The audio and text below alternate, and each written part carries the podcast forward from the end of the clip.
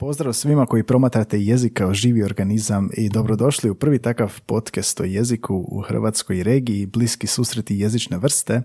U ovom kratkom uvodu, a kratkom zaista dvije minute, samo nekoliko napomena o podcastu. Prvo, hvala što nas slušate, što ste kliknuli na ovu epizodu, što ste slušali prijašnje epizode ili dobrodošli ako ste prvi puta ovdje. Nadam se da će vam biti zanimljivo. Ovdje razgovaramo s gostima koji se na neki način oslanjaju na jezik u svojoj karijeri i životu ili obrađujemo i analiziramo jezične fenomene, to je ukratko podcast, pa ako još niste, pretplatite se na ovaj podcast, besplatno je. Na svim smo audio platformama koje možete naći. Najpopularnije su naravno Spotify, Google, Apple, Deezer, na Soundcloudu gdje izvorno izlaze epizode i zaista bi nam pomoglo ako biste se pretplatili na tim kanalima. Ako to napravite svakog ponedjeljka u pet ujutro pojavit će vam se naša nova epizoda, a pretplata nam ujedno pomaže i proširiti se, doseći veći broj ljudi Isto tako ocijenite nas na Spotify ili na Apple Podcast, možete nam dati ocjenu, stvarno pomaže, pomaže proširiti se. A druga stvar je da sve te platforme možete pronaći na našem čvorištu, dvorištu, to je naš link 3, adresa je link 3 kosacrta bliski susreti, tamo su medijski članci o nama, poveznice na društvene mreže i kontakt obrazac. Možete pročitati više o nama, javiti nam se i mi obožavamo kad nam se javite s nekom idejom, s, go, dojmovima o gostu, o epizodi, kritikom, a jako, jako cijenimo prijedloge za gosta. I sve to možete putem tog kontakt obrazca na link 3. Treće, e, zapratite nas na društvenim mrežama. Na Instagramu smo najaktivniji, et bliski susreti donja crta podcast, a na Facebooku i Twitteru smo bliski susreti jezične vrste podcast.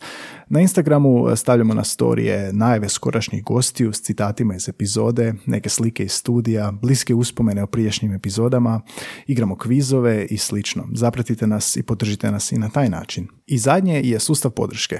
Ako vam se svidi ova epizoda, bilo koja epizoda ili općenito ako podržavate naš rad, podržite nas i jednokratnom donacijom za kavicu već od 2 eura. Portal koji koristimo je buymeacoffee.com kosacrta bsjv, a link na sustav podrške je na Instagramu, Linktree i u opisu svake ove epizode ako kliknete na opis epizode. Podcast je besplatan, nema reklama i sponzora, snimamo svaki tjedan još od ožujka 2020. i bilo kakva financijska podrška pomoći će nam platiti režije, hosting za epizode, struju, vodu i naravno kavicu pod navodnicima. Uplata je vrlo jednostavna, koristite karticu običnog tekućeg računa, sigurna je uplata, unesete podatke, ostavite nam ljubavnu poruku i obradujete nas i pokažete koliko cijenite naš rad. I hvala svima što ste nas već podržali jedanput ili više puta. I to je to. Danas je nama Gabriela Bionda. Ona je asistentica na katedri za stilistiku, ocijeka za kroatistiku na Filozofskom fakultetu u Zagrebu i govorit ćemo o slobodnom stilu, to je njen podcast, podcast o stilistici kojeg moderira i vodi. Govorit ćemo i o tome što je stilistika i gdje se primjenjuje, o jezičnoj strani stilistike, te o publicistici i općenito o jeziku koji nas okružuje. Uživajte u epizodi. Bliski susreti jezične vrste. Da. Stilističkog Bilo bi, ovdje. znaš što bi bilo super, to sam baš jučer razmišljala, e, da ovo napravimo, znaš ono kako na Instagramu ima e, da se dva profila spoje, kao pa izađe Da, da, da, zajedničko joint, sad ovo bi zapravo trebalo biti ono zajednički podcast, Zajednički podcastaša. podcastaša. Stilcast. Ne, to je bilo izvorno ime. To je inače, da, bio jedan Izvorno od ime. prijedloga. Stilcast. A dobro bi Da. bilo Stilcast. Odbacili smo to nekako. i Da je malo je previše estratno možda. Jel da? Da. Ono, Slobodnim stilom je malo podsjećalo me na plivanje, ali... to, je, ovaj, to je bila Anin, to je bila Anina Mhm. ovaj, sintagma koju je predložila, ali Stilkast je da bio isto jedan od prijedloga. Jedan bilo, je, bilo je svašta. I stilističarenje i tako. Stilističarenje je super, ali više kao opisuje šta radite u podcastu. Da, ne kao naziv. da, i malo je onako komplicirano za izgovoriti. Htjeli smo da bude nešto, Kratko. da, ono kao lako Slobodnim pamtljivo. stilom. Slobodnim stilom je zapravo bio dobar odabir. Pa eto, Gabriela, dobro, došla mi u podcast Sestro. Zovem te Sestro podcast jer, a, kao što smo čuli u uvodu, snimate a, slobodnim stilom. Prvi hrvatski stilistički podcast, jel možemo tako nazvati? Pa da, jedini za sad. Jedini. To je super kad si prvi jedini, Ja. znaš, niko ne može da se uspoređiva s ničim. Gabriela Bionda, ex Puljić, jel tako? Ex, da. Tako piše na Facebooku. ne, ne, ne, nisam pravila Ne, ne. novi profil. Novi nokti, novi nokti. novi nokti, službeni profil.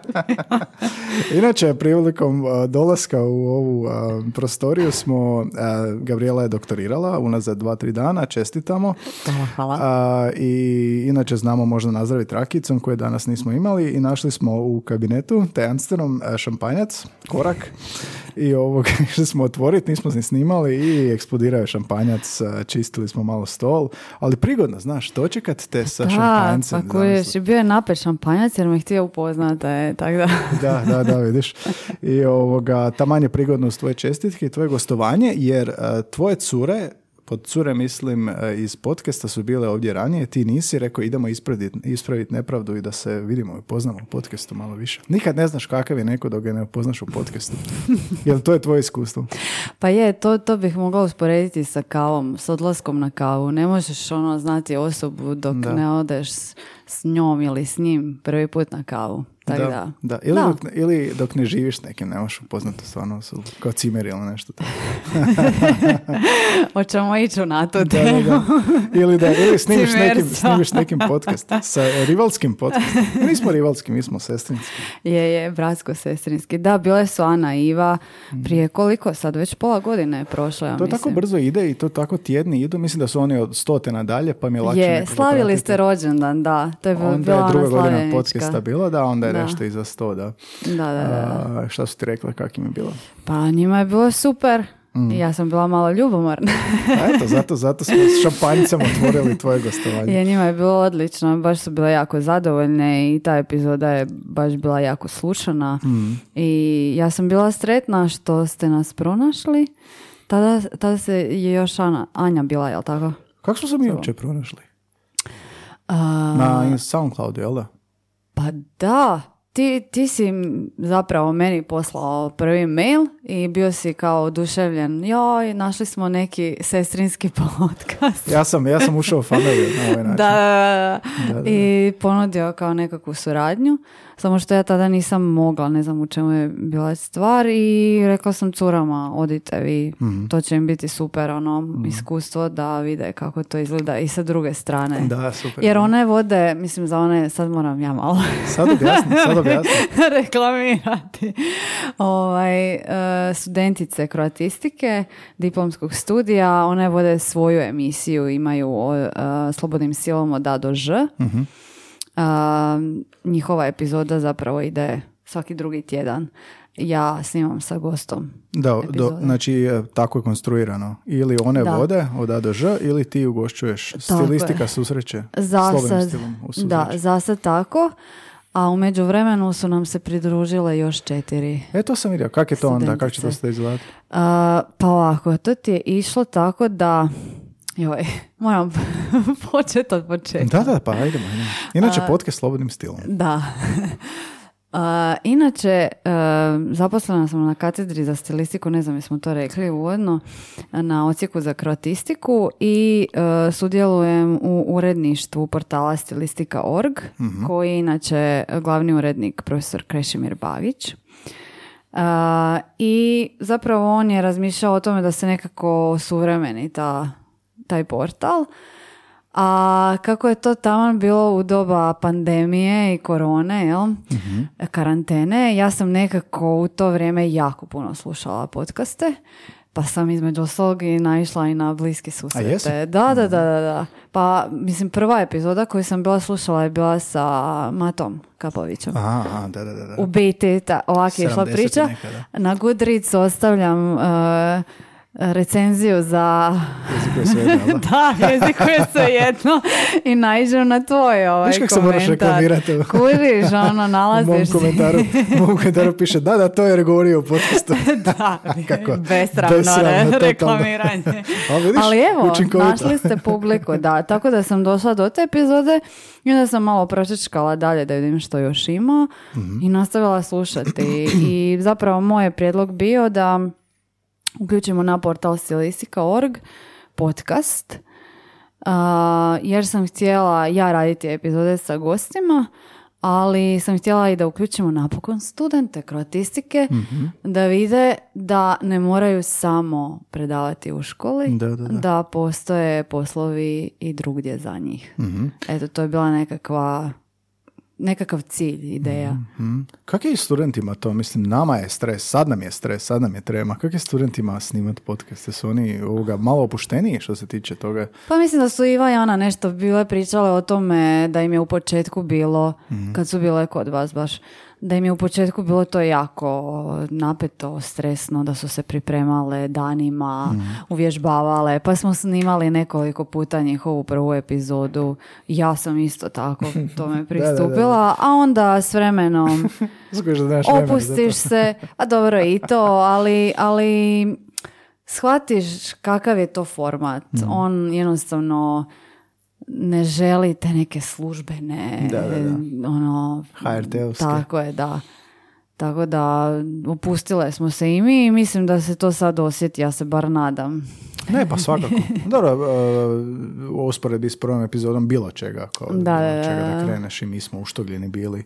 Anja uvijek kaže da je nije slušala onu prvu svoju epizodu nikad. Ali ovoga, ono, par epizoda kasnije to ti pređe ono, u naviku. Navikneš se na ono i privlačite, znaš to sad ono, govoriti, pričati, Pa jel da, da? razgovarati s nekim na ovaj način, da. A jesi i ti isto tako krenuo? Da, ili? pa da, zapravo um, ovo što kažeš, taj HRT-ovski način, to je, mi smo cijeli život izloženi time, nismo mi sad odrasli baš uz podcaste, znaš, i te Mhm. opuštene emisije.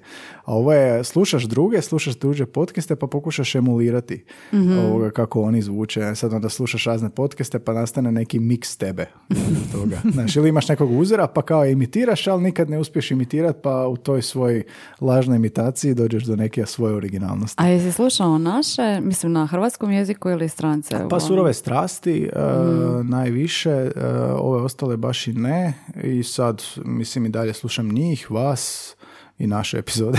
Da, Naravno. da provjerim, da provjerim zvuk. A, ali da, zapravo ima sve više i naših na tržištu, neke smo i najavili da će sad uskoro izaći, tako da dolazi to do nas, iako je ono, ovaj, mislim da, kak, kak ti to vidiš, jel, jel imaju ljudi naviku da ono, ili im još uvijek podcast, mene ljudi znaju ili pitati što je podcast, ili ko predugo je to, kako ću ja to slušati, zašto, Uh, često se ne znam izmotavaju kao da ja očekujem da će slušati ili nešto pa kao joj nisam stigao ono. ali to bi trebalo biti ono znaš zabava ili ono šetaš ili nešto radiš jel imaš ti nekakav dojam da Pa- se to kod nas raste kod nas polako Mm, ne bih rekla. Mhm. Ne. Ja sam mislila da će se to dogoditi baš, baš potaknuto tom karantenom, koronom, da će ljudi više preći na te medije. A, mislim da tu ima puno faktora koji utječu na to, na slušanost i opće popularizaciju tog formata. Mislim da je kod nas jednostavno u većini slučajeva vani ljudi slušaju podcaste na putu Da. uh, prema poslu ili e, upravo u to. podzemnoj Tako je. I zaista, mislim, bila sam prije mjesec i pol, nije da se hvalim, ali u New Yorku i ti, mislim, imaš zaista sat vremena od najjužnije do najsjevernije točke, a ovdje, mislim, ovdje imaš 15 15-20 minuta tako da, mislim da, evo, to bi bio jedan od razloga zašto možda još nije u tolikoj mjeri kod nas to zaživjelo.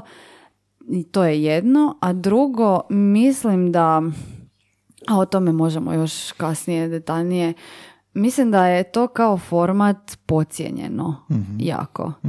A, baš sam prije nekoliko mjeseci tražila sam nešto baš za pisanje doktorskog ovaj, kako navesti uh, u literaturi audio format, jel? I naiđem na, na primjer uh, kako navesti epizodu podcasta. pa ima U- kao u- MLA kao stilovi u- ili Mhm. Da, da, da, ali kao literatura, znači to si koristio Da, kao da. nekakvu znanstvenu literaturu. I sad si razmišljam, Pa nisam sigurna da bi to kod nas onako nekome uopće palo na pamet da to može koristiti kao nekakav znanstveni izvor ili, ili ono nekakvu potkrijepu, argument, znaš, ono, uopće se, ne znam kakav ti imaš doživljaj, ali meni Pa se ja čini sam- da baš po- ljudi dosta to podcjenjuju. Da, pa ono. jednostavno nije, nije toliko svačano kod nas. Ali mi smo našli rad znanstveni, nešto smo snimali neku epizodu i bilo je rad podcasti u Hrvatskoj, e, diplomski rad. Ma I daj. da, citirali su i vidio sam kako je citirano na kraju. Ali to je baš bio rad o tome, jel da? Ali to je Znači, da. korpus, znači Da, oni su da. istraživali korpus, Da. ali kuži šta ti hoću reći, znači da su Znam. koristili kao, kao literaturu, kao izvor. Da, ali jesu, jer mislim da su citirali baš iz epizoda. Ali to je, to je vrlo rijetko da u biti, ali doći to kod nas. Pa, ja sam, da. ja, Anja ovo je govorila kao za pet godina. Za pet godina će ovo podcast biti. Nakon što mi ono već odemo ili šta god već se dogodi. A sad treći približava, Da, da, jel da, treći. Pa taman, 500 epizode i to je to. Dobro, Gabriela, ajmo se malo vratiti u prošlost. Kako si iz prošlosti? Jel se smijemo vratiti u prošlost? smijemo, smijemo. Nisam još dosegla tu godinu u životu, znaš, kad te ljudi pitaju, ono, kao, nemoj me pitati za godine. Aha, Tako da, da smi- smijemo, smijemo. Dovoljno za šampanjac. da, A imamo i kolače ovdje. sa punoljetna sam u svim državama. Svim državama. Legalno pijemo šampanjac. Tako je. A, u Vinkovcima si odrasla, jel? Da, ro- born and raised. U Vinkulji. Vinkolja, Vinkolja. Da je. pogodim. A, čekaj, radio sam u Vinkovcima. Kanovci, to znam, taj dio. E pa, čekaj, di si radio? U ekonomskoj, da, da. E pa, blizu si tamo stanujem. Da, stvarno? Da, da, da. Malog svijeta. Ne možeš ti mali svijet. Još pogotovo. Slavonci. Svi smo ovdje kao prvo u Zagrebu. A čekaj, ti si iz Osijeka. A, da, Belišće zapravo. E. Da, uglavnom Vinkovci, tamo sam u osnovnu išla, završila gimnaziju opći smjer i nakon toga upisala u Zagrebu na Filozofskom fakultetu kroatistiku i lingvistiku. Je li ti nešto u tom osnovno srednjoškolskom obrazovanju probudilo neki profesor zagrijao te za hrvatistiku ili što te, što te odvelo u tom smjeru? O tome jako puno razmišljam posljednjih godinu dana.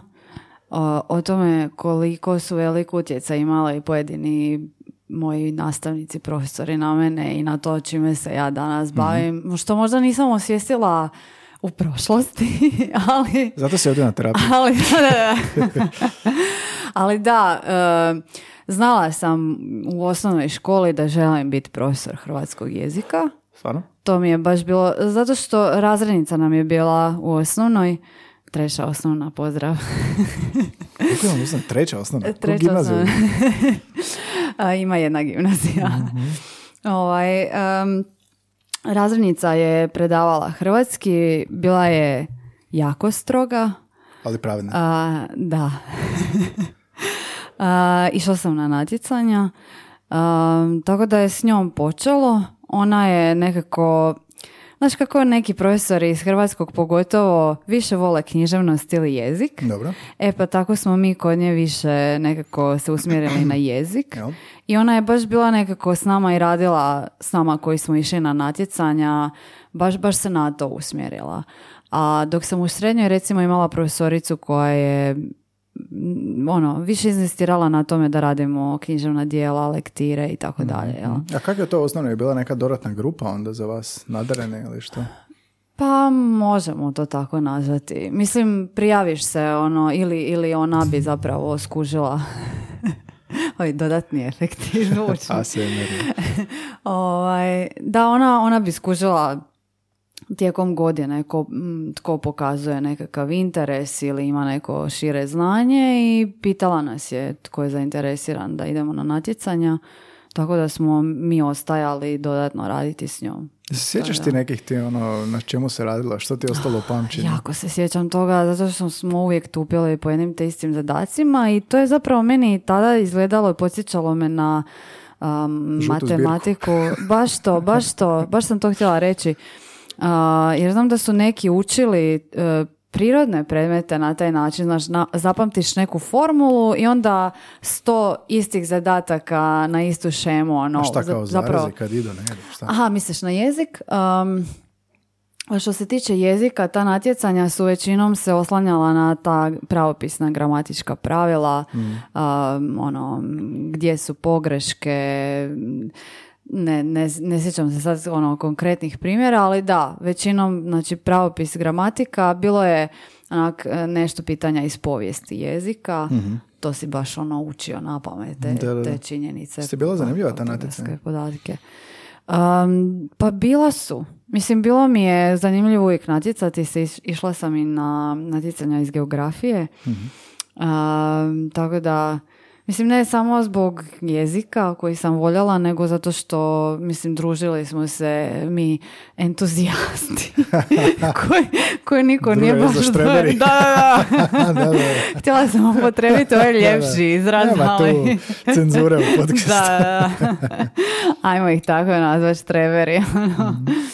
Tako da da, ono, ba, baš Mhm. I sam... danas snimaju podcast. Danas imaju podcast. Mhm. Ne svi, dosta njih je otišlo, mislim ove koje ja znam, a, dosta njih je otišlo na recimo medicinu, kasnije studirati, pa i danas isto. Imamo ti jako malo studenata sad na kroatistici koji su išli na natjecanje, ostvarivali neke dobre rezultate. Mhm. Oni većinom odu, nažalost, na medicinu, stomatologiju, strojarstvo, fer. Nemoj kriviti ljude što žele imati novac. Ne, slobodno, slobodno. Dobro, znači natjecanja, aha, i Mhm. ovoga, te dodatne grupe i rad i šta ti je onda, to se nastavilo onda kroz srednju ili ti je ovo s književnosti poremetilo nekako Pa, fokus? Da, ne znam kako bih to objasnila. Um, nekako sam izgubila s vremenom. Mislim, od malena sam voljela čitati. Mama je baš inzistirala na tome da puno čitamo. Oni su meni uvijek prije spavanja puno pričali, pripovjedali priče i tako i tata i mama. I voljela sam čitati, ali nekako ne znam što me točno odbilo u srednjoj školi da se udaljim od književnosti i ono ostanem pri tome da želim kao biti profesor hrvatskog, ali je zato ovaj drugi odabir bila lingvistika, jer sam uvijek smatrala, ma, književnost nisam ja baš toliko taj interpretatorski tip, više sam za ove ko- konkretna znanja iz jezika. A dobro, ali kroatistika podrazumijeva studij, ali i književnost. Tako je, da, da, da. Mislim, nemaš ti, nisi ti ni svjestan sa 18-19 godina što ćeš ti Šta sve upisuješ? dobiti. Pa, pa mislim, realno, Da, da, da. nisi da. Je, je. Tako da, znaš za program, ali kako će to funkcionirati tijekom studija, ne. Tako da, e, a onda sam došla na faks gdje mi je zapravo i dalje bio jezik top topova i svi ti teški kolegi jezični. I zapravo sam tek na trećoj godini, jer su ovi književni kolegi poredani kronološki, znači pratiš ono 15. 16. Aha, od početka. Da, tako je. A, pa sam tek na trećoj godini kad sam upoznala sada mentora i diplomskog i doktorskog i šefa, jel, profesora Bagića i njegove kolegije iz stilistike, tek sam onda opet došla do toga da aha, mogu se vratiti književnosti. Aha, aha. Da. I, jer sam na tim kolegijima zapravo a, počela primjenjivati i znanje sa lingvistike, sa primjenjene lingvistike i ovo kroatističko znanje. I onda sam skužila, aha, mogu i oboje zapravo na stilistici. Mhm. Jel ti je lingvistika pomogla u smislu um, specijalizacije više ili ti je otvorilo onako širinu da shvatiš uh, jezične ono bogatstva i široku primjenu? Joj, odakle da krenem? Um, možda će ovo biti poznato studentima sadašnjim i bivšim kroatistike i lingvistike, ali ta su dva ocijeka iz nekog razloga uvijek bila suprotstavljena, jel? I onda se ti kao student osjećaš šizofreno, ono, znaš, voliš jedno i drugo i kao u čem je problem, zašto ne možemo svi biti zajedno, jel, i voljeti se. Zašto su suprotstavljeni? Um, pa mislim da je to zato što um, lingvistika i, i sadržaj koji tamo podučavaju su više kao deskriptivna jel, disciplina, dok uh, na kroatistici imaš kolegije koji su isključivo preskriptivistički, znači jezične vježbe, gramatika, mislim neka pravila jezična koje sigurno i ti koristiš kad podučavaš jezik. Tako da mislim da je u tome razlog, znaš, deskriptivno, preskriptivno. Ovaj, ali da, um, nije, mi, nije mi kao studentu mi nekako nikad nije bilo jasno zašto se to događa, jer mislim da te dvije discipline mogu sasvim lijepo surađivati. A na, što se tiče studija lingvistike, a, pružilo mi je sve ono što mi je možda falilo na kroatistici.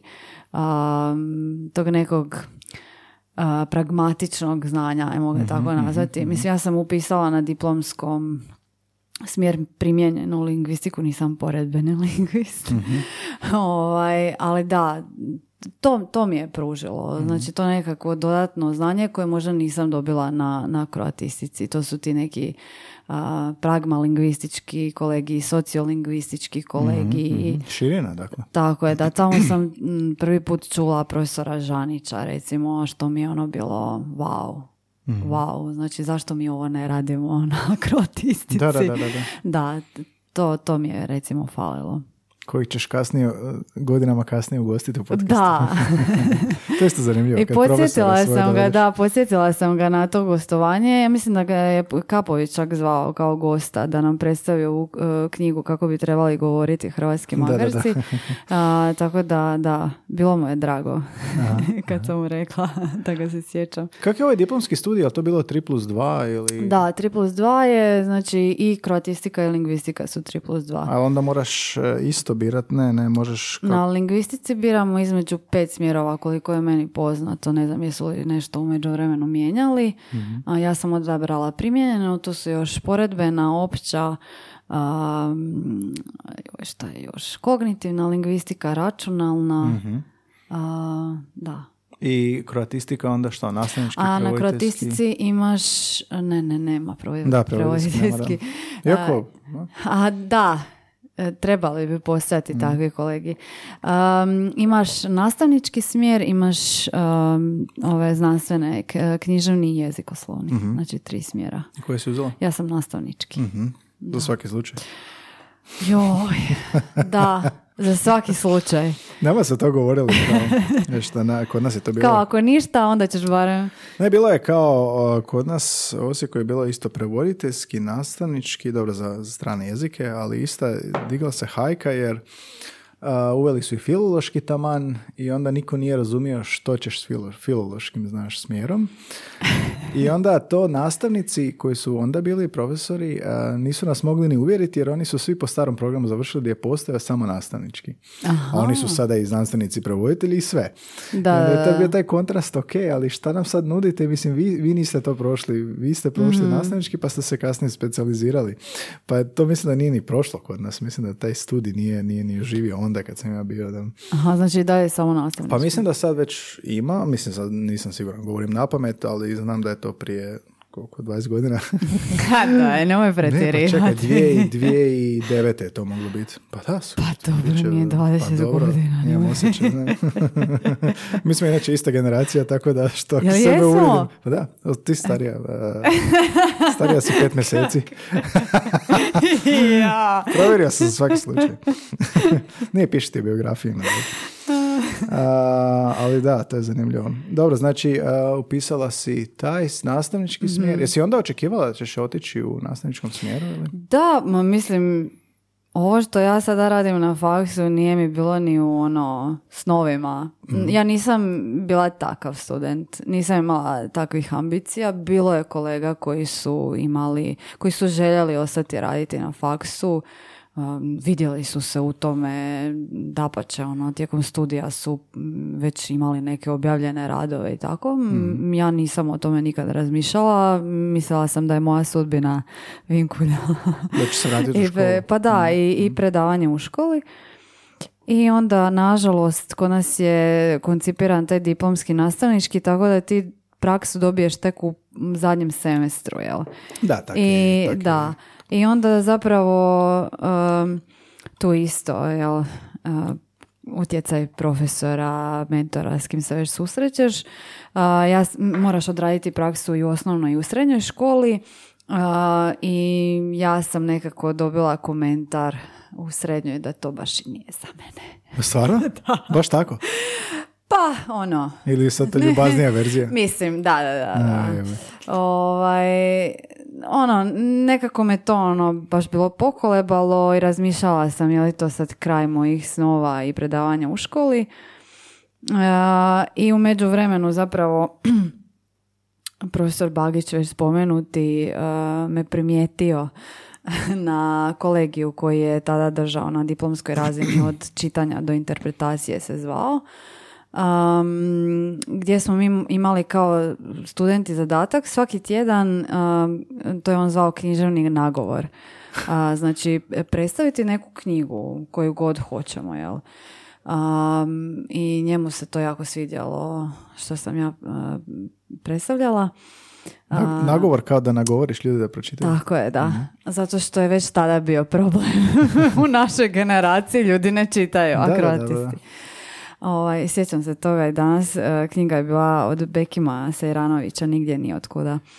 Ovaj, I zapravo on me pitao na nekim konzultacijama jesam li ja zainteresirana kao da radim, da ostanem raditi na faksu što ja sam bila potpuno ono, iznenađena. Mhm.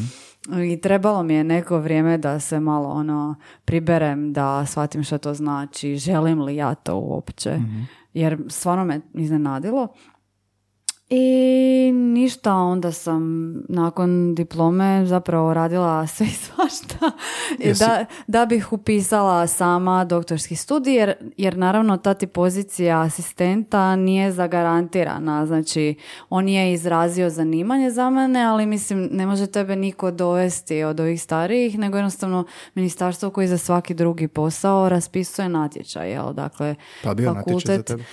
Pa mislim nije za mene, nego fakultet raspiše mhm. ako postoji potreba na ocijeku za asistentsko mjesto, jel? I onda mhm. se može prijaviti tko, tko god hoće. Tako da, da. Ovaj, ta, tako je to otprilike izgledalo. Ja sam poslije diplome nisam odmah išla raditi na faks, nego sam svašta.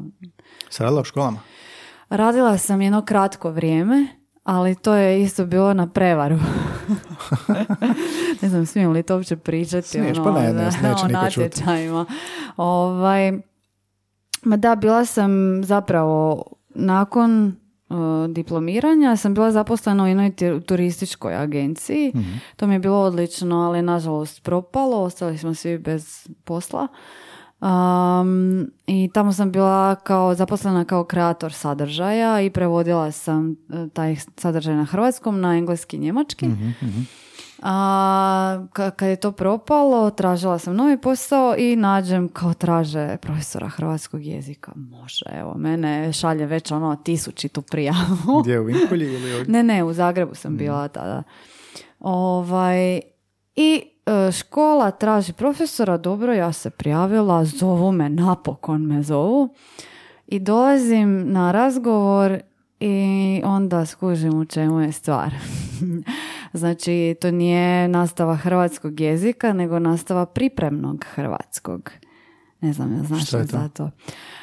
To ti je za učenike u osnovnim i srednjim školama koji dolaze iz stranih država u Hrvatsku privremeno ili na duže vrijeme i ne mogu se uključiti odmah u nastavu, nego moraju proći pripremni hrvatski. Zanimljivo. Da, znači radila sam tada sa dvijema učenicama iz Albanije, uh sedmi osnovne. One su došle tu zato što im je otac dobio ovdje posao i mhm. cijela obitelj se preselila a, i trebao im je neko znači, da ih pripremi. Ali čekaj, u sklopu da ih, škole? Tako je, u sklopu škole. Kao znači, predmet? Da, da, da. Znači, mm škola ti to mora organizirati. Znači, oni, one su u sve ostale predmete koje običajno naši učenici imaju u školi, imale i taj pripremni Ali hrvatski.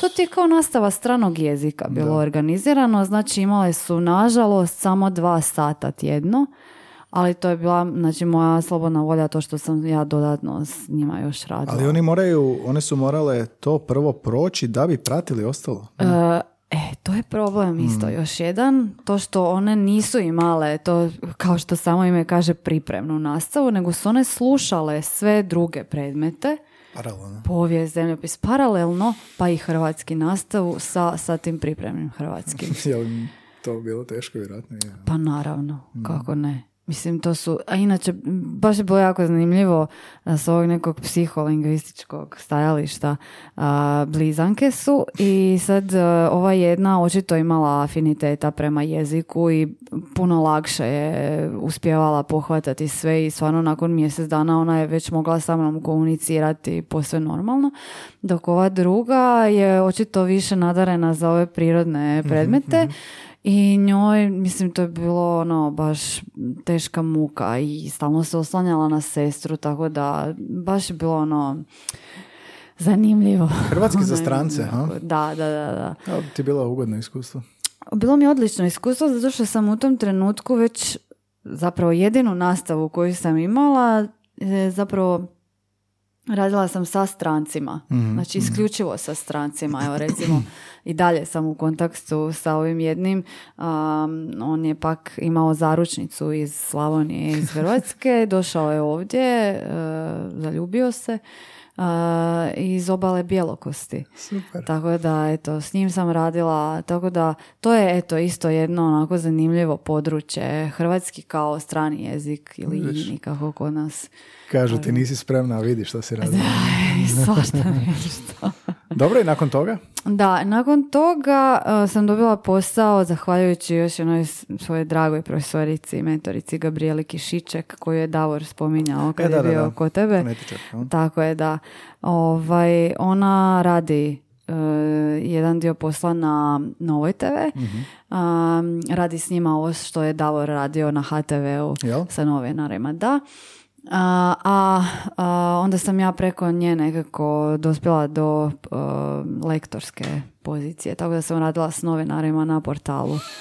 Tako da sam i tamo Super, da, radila. Da, Eto, vidiš raznovrsnosti. Da, Davor Stanković je bio prije dvije, tri epizode u podcastu Fonetičar, pa poslušajte njega da pričaju o tome. Fonetičar sa, zajedno sa šminkerima, pet minuta prije početka emisije prolazi i polira govor.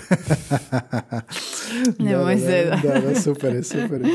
Kao, ko zubar, kaže, usporedio to A čekaj, moram zubarom. ja sada svoju epizodu reklamirati. Davor je da. bio kod nas u prvoj epizodi. Prvo epizodi, prvo su ga uhvatile, da. Da, Anda, Anda nam je preporučila njega, da. Davor je Super, odličan, da, da. A, čekaj, kao lektor si radila? Znači, provjeravala si tekstove koji se čitaju? Mhm. Da, radila sam sa novinarima isključivo na tom pisanom materijalu. Znači ne sa ovim televizijskim novinarima, nego sa ovima novinarima što pišu za Dnevnik HR, za Aha, portal. za jel? portal, jel? Da, s njima sam radila. E, trebao im je lektor, nisu imali u tom trenutku. Mhm. A, I onda sam ja došla. Zanimljivo? Da, da, Ili da. rutinski? Meni je to bio odličan posao. Znači, za osobe koje, koje recimo, to ja stalno govorim studentima, ono, ne mora to biti samo nastava u školi, za osobe koje su a, otvorene, razgovorljive, am, koje žele sve ono instant, znaš, da imaš nekakvo rješenje, reakciju i to, to je odlično. Mislim, ta atmosfera je jako dinamična, a, sve se mora producirati u tom trenutku kada se događa i ti trebaš jako brzo reagirati i tak da, ono, tu sam ja puno naučila od njih. Što da biti lektor ima vrlo malo vremena? Pa da. Mislim, ne stignem ni ja sve pregledati što oni dižu, znaš, I na, koliko bi to puno toga dobila u kojem vremenu? Ehm, sve, znači tebi je sve otvoreno. Ja sam radila u posebnom programu gdje su i oni, znaš, dizali, uređivali tekstove. Ja sam imala uh, sve njih, znaš, ono, na pregledu. Aha. Dok oni tipkaju, dok to još nije vidljivo publici, jel, čitateljima. Um, I onda najbitnije je zapravo bilo riješiti ove stvari koje su odmah uočljive, a to su naslovi, lead, jel, i, i Da, da, to, da. znaš, ono sve dijelovi. Koliko ljudi čitaju još na početku? Prvi, E, e prvi pa to, paragraf. pa, ali mislim, to je tako i, i uvijek bi se javljali ljudi oko pogrešaka u naslovu. Kako niste to uočili? Imate li vi lektora uopće?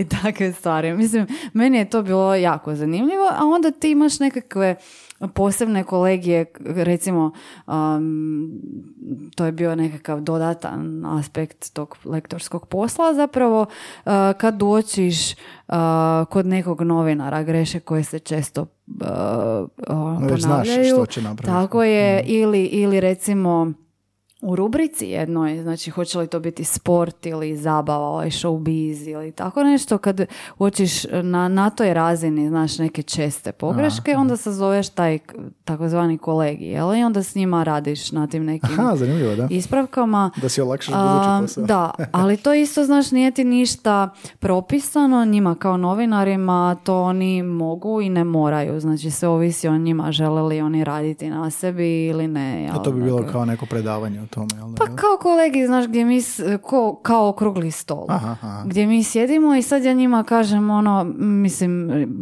s- posljednjega se sjećam, baš je bilo sa sportskom rubrikom. Ako neko sluša od njih, pozdravljam ih. Ovaj, baš su mi bili jako dragi dečki. A, mislim, uočiš neke stvari koje se e, ponavljaju ili neke fraze koje su toliko česte, već okamenjene i ono dosadne, znaš. I kak, kak ćeš sad s tim privući novog čitatelja, ono, i onda nekako ih upozoriš, pa daj malo poradi na stilu. Da, znači nije, a, nije samo ono gramatička, Ma pravopisna ne, pogreška, nego ne, i pa šire. To, to lektor ne bi ni smio biti.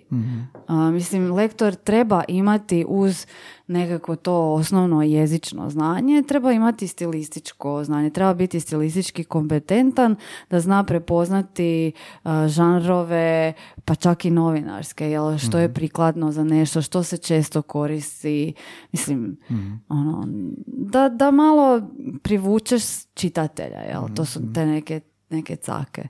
A šta je bilo, možete malo približiti tipa ono i te ustaljene fraze i što je često bila, možda se možeš sjetiti nekog konkretnog primjera. Evo, recimo, uh, ono što je najčešće, to čak i sa studentima radim na ovom kolegiju publicistički i medijski diskurs kad, kad pričamo o sportskom novinarstvu, najčešće se uh, novinari i televizijski i ovi na portalima služe ovim metaforama iz, možemo tako zvati, polje rata, jel?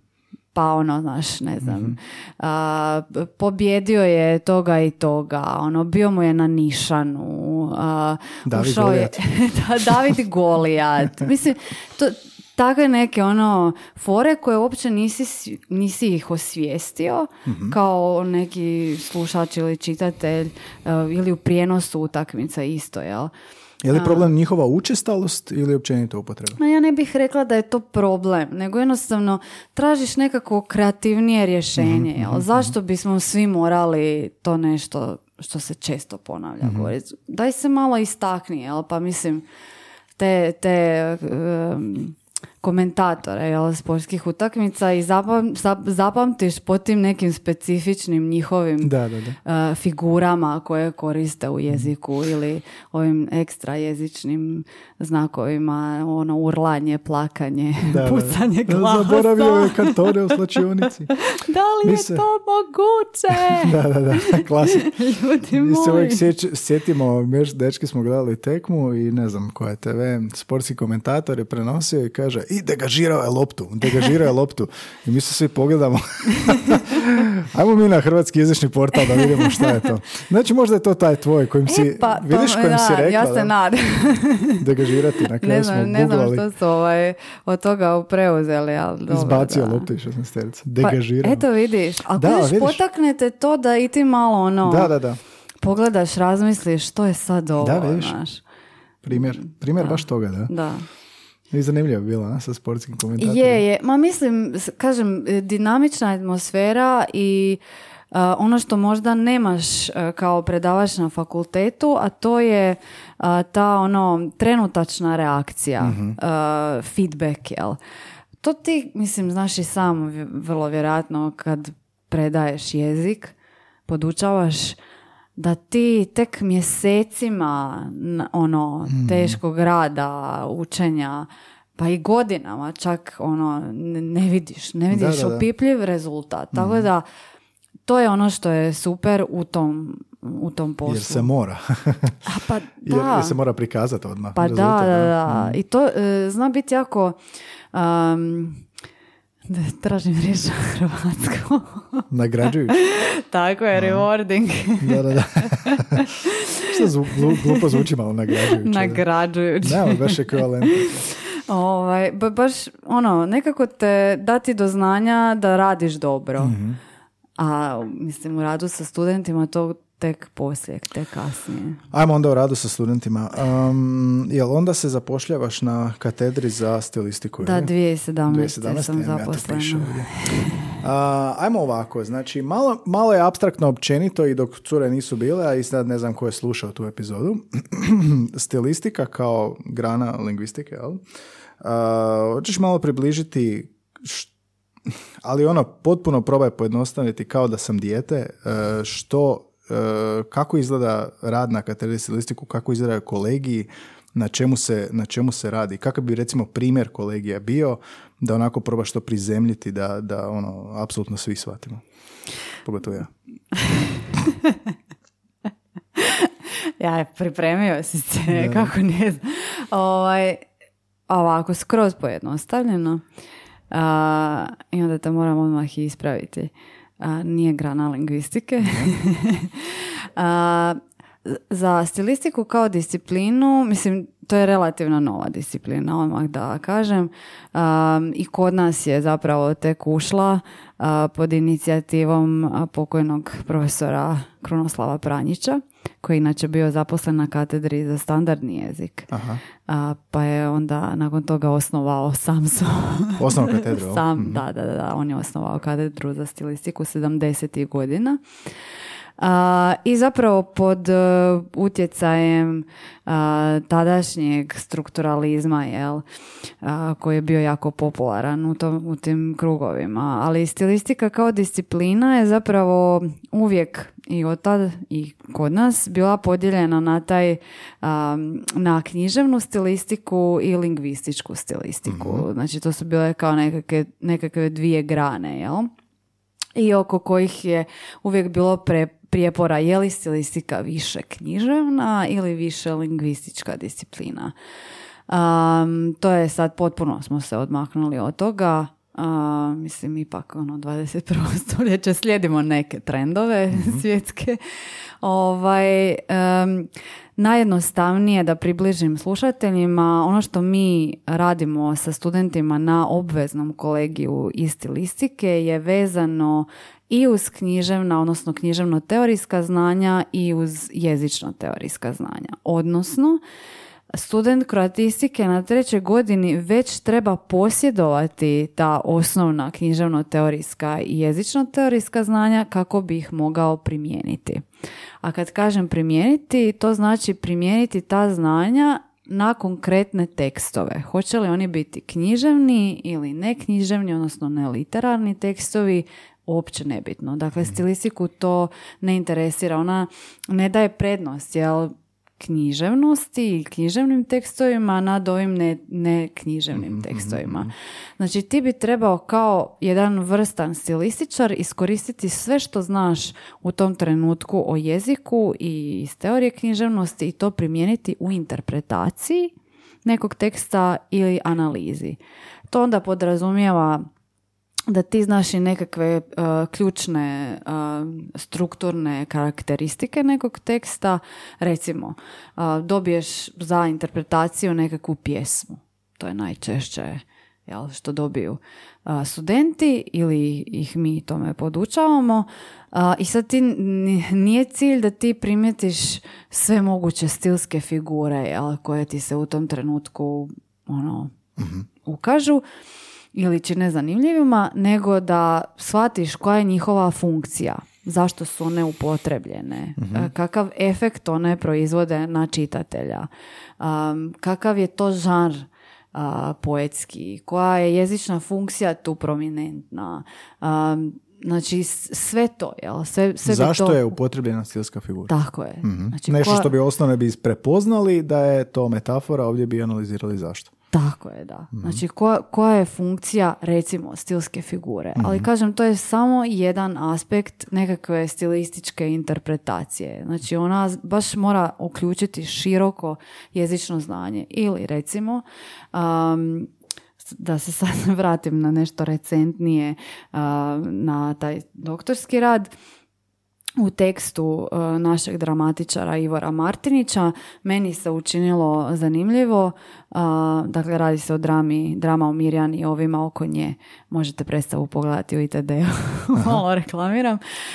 dakle, meni se učinilo zanimljivo način na koji Martinić upotrebljava futur prvi u tom tekstu. Znači, koje efekte on proizvodi sa upotrebom budućeg vremena na sam tekst, odnosno na likove, ali i na čitatelja.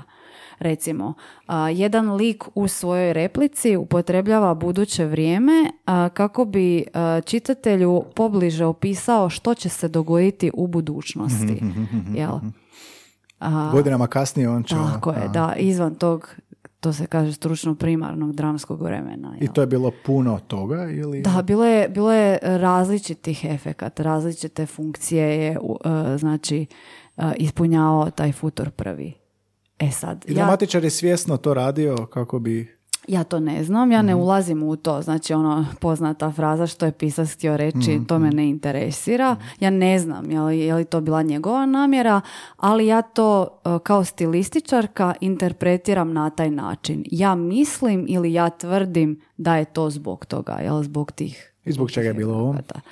Pa to, znači da opišemo unutrašnje stanje lika, jer inače ne bi nikako znali um, zašto se ona želi ubiti, jel? Da, mislim, nije spoiler.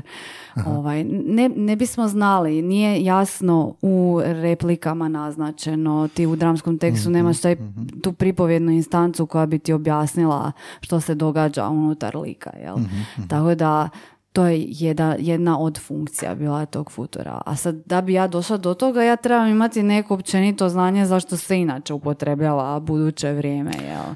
Da, da, da. Ovo je zanimljivo, zapravo to je primjena stilistike da ti zapravo Tako vidiš. Je. Jel da? Tako je. Znači, to, to, je, znači to, to bi bila stilistička interpretacija. Mhm, mhm. Kad je interpretacija, kada nisu stilske figure, što još, što još uključuje?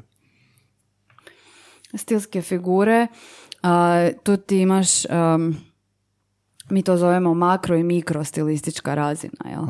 Mikrostilistička razina, tu smo na području lingvističke stilistike. Jel? To bi ti bile znači, fonostilemi, morfostilemi, sintaktostilemi i tako dalje. Jel? A makrostilistička razina, to su ti ove instance na razini teksta, znači naslov, paratekstualni elementi, sad, jel sad previše... Paratekstualni elementi zvuči sad, super. previše stručno govorim.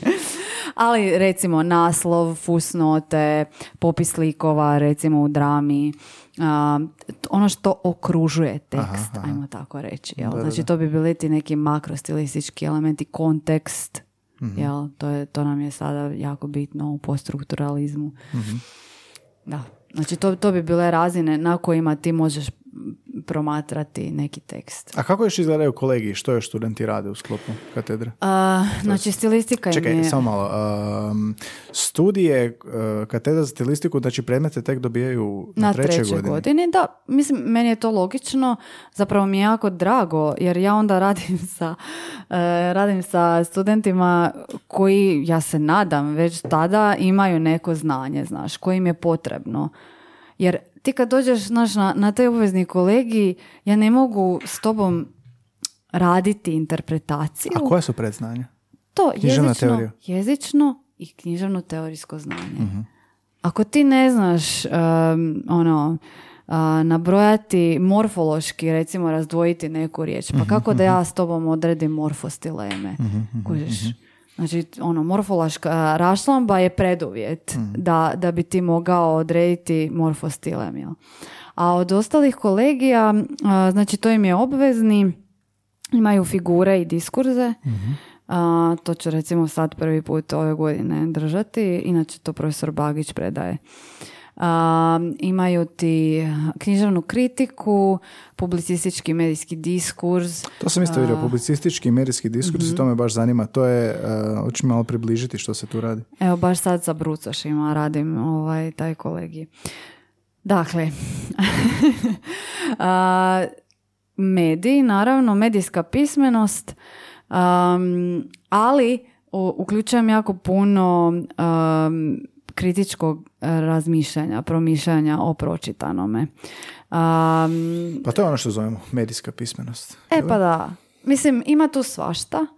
E, kod nas to još nije, nažalost, um, zaživjelo kao nekakav kolegi. Obično medijsku, odnosno predmet, ispričavam se. Um, nije, nije u, u sklopu hrvatskog jezika je to znači nešto što predaju profesori u osnovnim i srednjim školama, ali ako i to ono, mhm. mislim, baš sam sad sa studentima razgovarala, uvijek mi se požale na uvodnom satu kako oni nisu ništa znaš, imali o, o medijima, medijsku pismenost. Kroz školovanje. Tako je, da.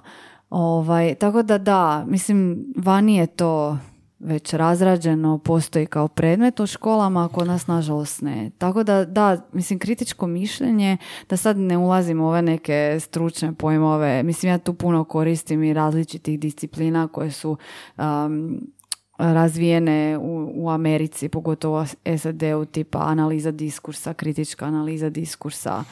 Ali bi to bilo tipa kad bi uzeli dva um, medijska članka pa uh, analizirali koji je možda subjektivniji, koji je objektivniji u izvještavanju, jel to podrazumijeva to? I to isto. Uh, također gledamo i stil novinara, autora, mm televizijskog bilo kojeg na portalu što, se što je karakteristično recimo za takozvani novinarsko-publicistički stil, koje su to stilske karakteristike mhm. tog stila? A koji su ishodi, što, što bi studenti trebali moći na tim kolegima onda? Raz, razvoj kritičkog mišljenja, znači oni trebaju procijeniti je li neki tekst sadržajno prenio informaciju da, da odgovara na onih pet pitanja, mm već poznatih što bi, što bi nekakva vijest bila, što bi uključivao svaki žanr recimo novinarskog stila, što podrazumijeva vijest, a što podrazumijeva kolumna. Ili komentar, da. Komentar. mm Iako i o tome puno pričamo na tom kolegiju, kako danas više nemaš tako čistih da, žanrova, tako je, da, mislim, hibridizacija je na dijelu i to na, naravno pod velikim utjecajem američkih novinara. mm Mislim, ti nemaš sada um, čistu vijest u onom smislu kao što je recimo dnevnik na HTV-u gdje ti ne osjetiš ni na jednoj razini što taj novinar misli o tome mhm. o čemu govori. Jel? Ono što bi BBC bio, jel da? Što je, pa mislim da. oni još uvijek drže čak do toga ima, apsolutno šturog. Ima i kod nas, ali ljude jednostavno to više ne zanima. Da, A zašto? Zato što si uh, tebi je sve lako dostupno. Mislim, ti možeš kao čitatelj ili slušatelj lako doći do tih osnovnih faktografskih podataka. Ali tebe danas, kao, barem ja to tako razmišljam o tome, tebe danas kao slušatelja zanima što taj netko ko o tome izvještava misli o tome mm. i slažeš li se ti s njim. Mm. I onda ćeš prema tome pratiti te određene televizije ili te određene novinare ili podcaste na kraju krajeva. Pa da, tu je i ono i političko uvjerenje vjerojatno igra ulogu. Pa naravno, da. I, um... Mislim, prvi kod nas primjer, to uvijek spominjem studentima, je Zoran Šprajc. uh Znači on je otišao sa HTV-a gdje je bio voditelj dnevnika gdje nije mogao raditi one svoje satirične komentare. Jel? Mm. Otišao na komercijalnu televiziju i što sad? Znači, on, on sad je ovladao u potpunosti sa hibridnim žanrom. To više nije, mislim, dnevnik. Mm. Jel? Dakle, on sad ima svoju nekakvu satiričnu emisiju u kojoj komentira događanja. Mm. Pa da, zanimljiv je taj hibridni dio. Iako mi se čini da... Um ali ako, ako slabo čitamo, ako zapravo najčešće samo scrollamo i želimo onu ključnu informaciju, da me čudi da čak nema više toliko te šture forme, da je možda ono i osvježavajuće naći tako nešto što je faktoidno čisto samo da, da vidim informaciju u moru ono tih ofarbanih tekstova. mm Tako da me čak čudi. Teško je, ti uh, nemaš naš, naši ljudi nisu obrazovani da mhm. mogu razabrati u tom moru što ti kažeš takvih obojanih informacija ono što, što zapravo jest informacija.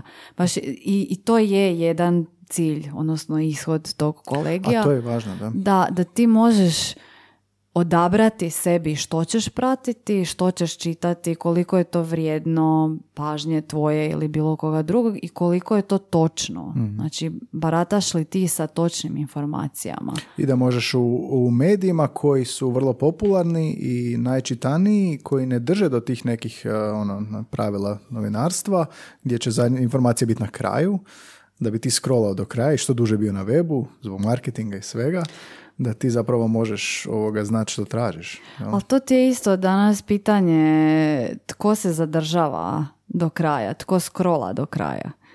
Znaš, da, možda mi zato što znamo što tražimo ili, ako znaš baš vidi, kako ja ti, ja ti sa studentima, pa evo prije nego što sam došla do tebe, uh, uvijek na uvodnom satu, baš na tom kolegiju, radim anketu.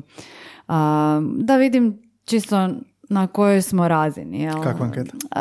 Pa ispitujem studente recimo što čitaju od portala, čitaju li uopće, kad su zadnji put kupili tiskano izdanje novina, uh koje novinare prate, koje, koje zabavne emisije prate, koje političke emisije prate.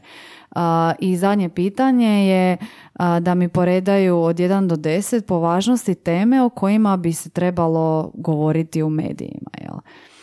I mislim, mi onda na kraju svake te ankete koju sad provodim već, koliko se Bože, petu godinu, petu godinu, ja dođem do istog zaključka da se informacije danas ne prikupljaju ili barem evo te generacije od dvije tisućite na ovamo, ne prikupljaju na portalima, ne, ne prikupljaju gledajući vijesti, dnevnik, nego na Facebooku, na Instagramu, da. na društvenim mrežama. Mm. Ja kad ih pitam, pa dobro, ako ne gledate nikakvu informativnu emisiju, političku emisiju, kako, kako znate što se događa u svijetu? Pa vidimo, ono, kad je neko nešto lajkao a, ili komentirao, I to Zanimljivo to, taj shift zapravo, da. Pa da, tako da ono, ima tu svega i svačega i mm. bit će zanimljivo vidjeti zapravo kako će to utjecati na, na te neke strukturalna obilježja samog teksta ili informacije. Mm. Mislim, već slikovne su, slikovne su i video su. I to, i ti već sad vidiš velike promjene u naslovima. Mhm. Naslovi su sada po pet, šest redova. Mislim, nemaš ti ono da, naš da, turu informaciju, nego je to dvije rečenice. Sve si dobio naslov zapravo, da, zato se ni ne klika. zato ni ne klikaš. A ili imaju studenti u sklopu tog kolegija, publicistički diskurs ili, ili nekog drugog, da zapravo moraju napisati kako bi mhm. oni zamislili vijest ili, ili primijeniti, ne znam, i da, da, da. Imaju, znači, to je, to ja zovem projektni zadatak da, nji, da njima malo bude ovaj, zanimljivije. da sve zvuči bolje kad je projekt. ovaj, da, imaju projektni zadatak, znači svaki tjedan um, dam im nekakvu literaturu koju trebaju pripremiti za taj sat i umjesto onih tipičnih izlaganja sa PowerPoint prezentacijom dala sam im zadatak da preoblikuju tu literaturu koju su trebali pripremiti za taj sat na tri načina. u obliku Instagram objave, u obliku blog posta i u obliku tiskanog izdanja članka. Jel? Aha. Da to napišu kako bi izgledalo. Ne, ne, ne, nego da objave, imamo ti mi stranicu, da, da, da, imamo, znači sve komplet, dakle Instagram objava, blog post i e, članak je tiskani. Je li ovo s Instagramom, pošto je kratko, je li kraće, je li je? Mora biti i najteže onda. Cilj tog zadatka je da dođu do one naj, najvišeg oblika znanja, a to je da ne samo da su usvojili to što su pročitali, to je da mogu preoblikovati kreativno i da mogu ga prenijeti nekom drugom, jel? mm Znači to, to bi bio nekakav krajnji cilj, a onda ovo, to je taj kao kreativni dio gdje oni radeći na tim trima oblicima moraju zapravo uočiti stilske mogućnosti jezične mogućnosti različitih oblika. Jel? Znači, neće biti tekst isti za Instagram, za blog i za tiskano izdanje. Moraju razmišljati o tome koliko im je znakova Instagram objava, tko uopće čita takav tekst, što će biti u ovom vizualnom dijelu Instagram objave, što će biti u blog postu, a, što će uključiti. Pa to pitam, je li, je li im onda a, Instagram objava, pošto im je to blisko kao Aha. mreža, je li im to a, teško, a, jel s obzirom da ne mogu imati puno teksta i da moraju kombinirati sa slikom, je li im to prirodnije nego nama, starima, ili im je to još izazovnije, se ipak radi o tekstu koji bi treba biti sažetiji i prenijeti istu poruku. Ja mislim da je to jako težak zadatak i tko ga uspije napraviti je kod mene položio I kak ispadne? ispit. Um, pa različito. Nekima recimo bolje sjedne ova forma bloga, nekima bolje sjedne tiskani članak, većini zapravo ispadne bolje taj tiskani članak jer tamo imaju više prostora Pa to ću reći, da, zar nije ono, više mogu trkeljat i onda Da, mi je da, lakše nego kad moram biti sažetiji. Jer ti trebaš, mislim, to je ono, ba- baš, baš je jako teško sažeti Mm. tu literaturu u nekoliko rečenica za Instagram objavu. Ali onda se mogu vizualnim ono, putem iz, iz- izraziti. Mislim, do njih je da znaš, prepoznaju što bi moglo ići u taj vizualni dio, a što bi moglo ići ispod u, u Instagram objavi.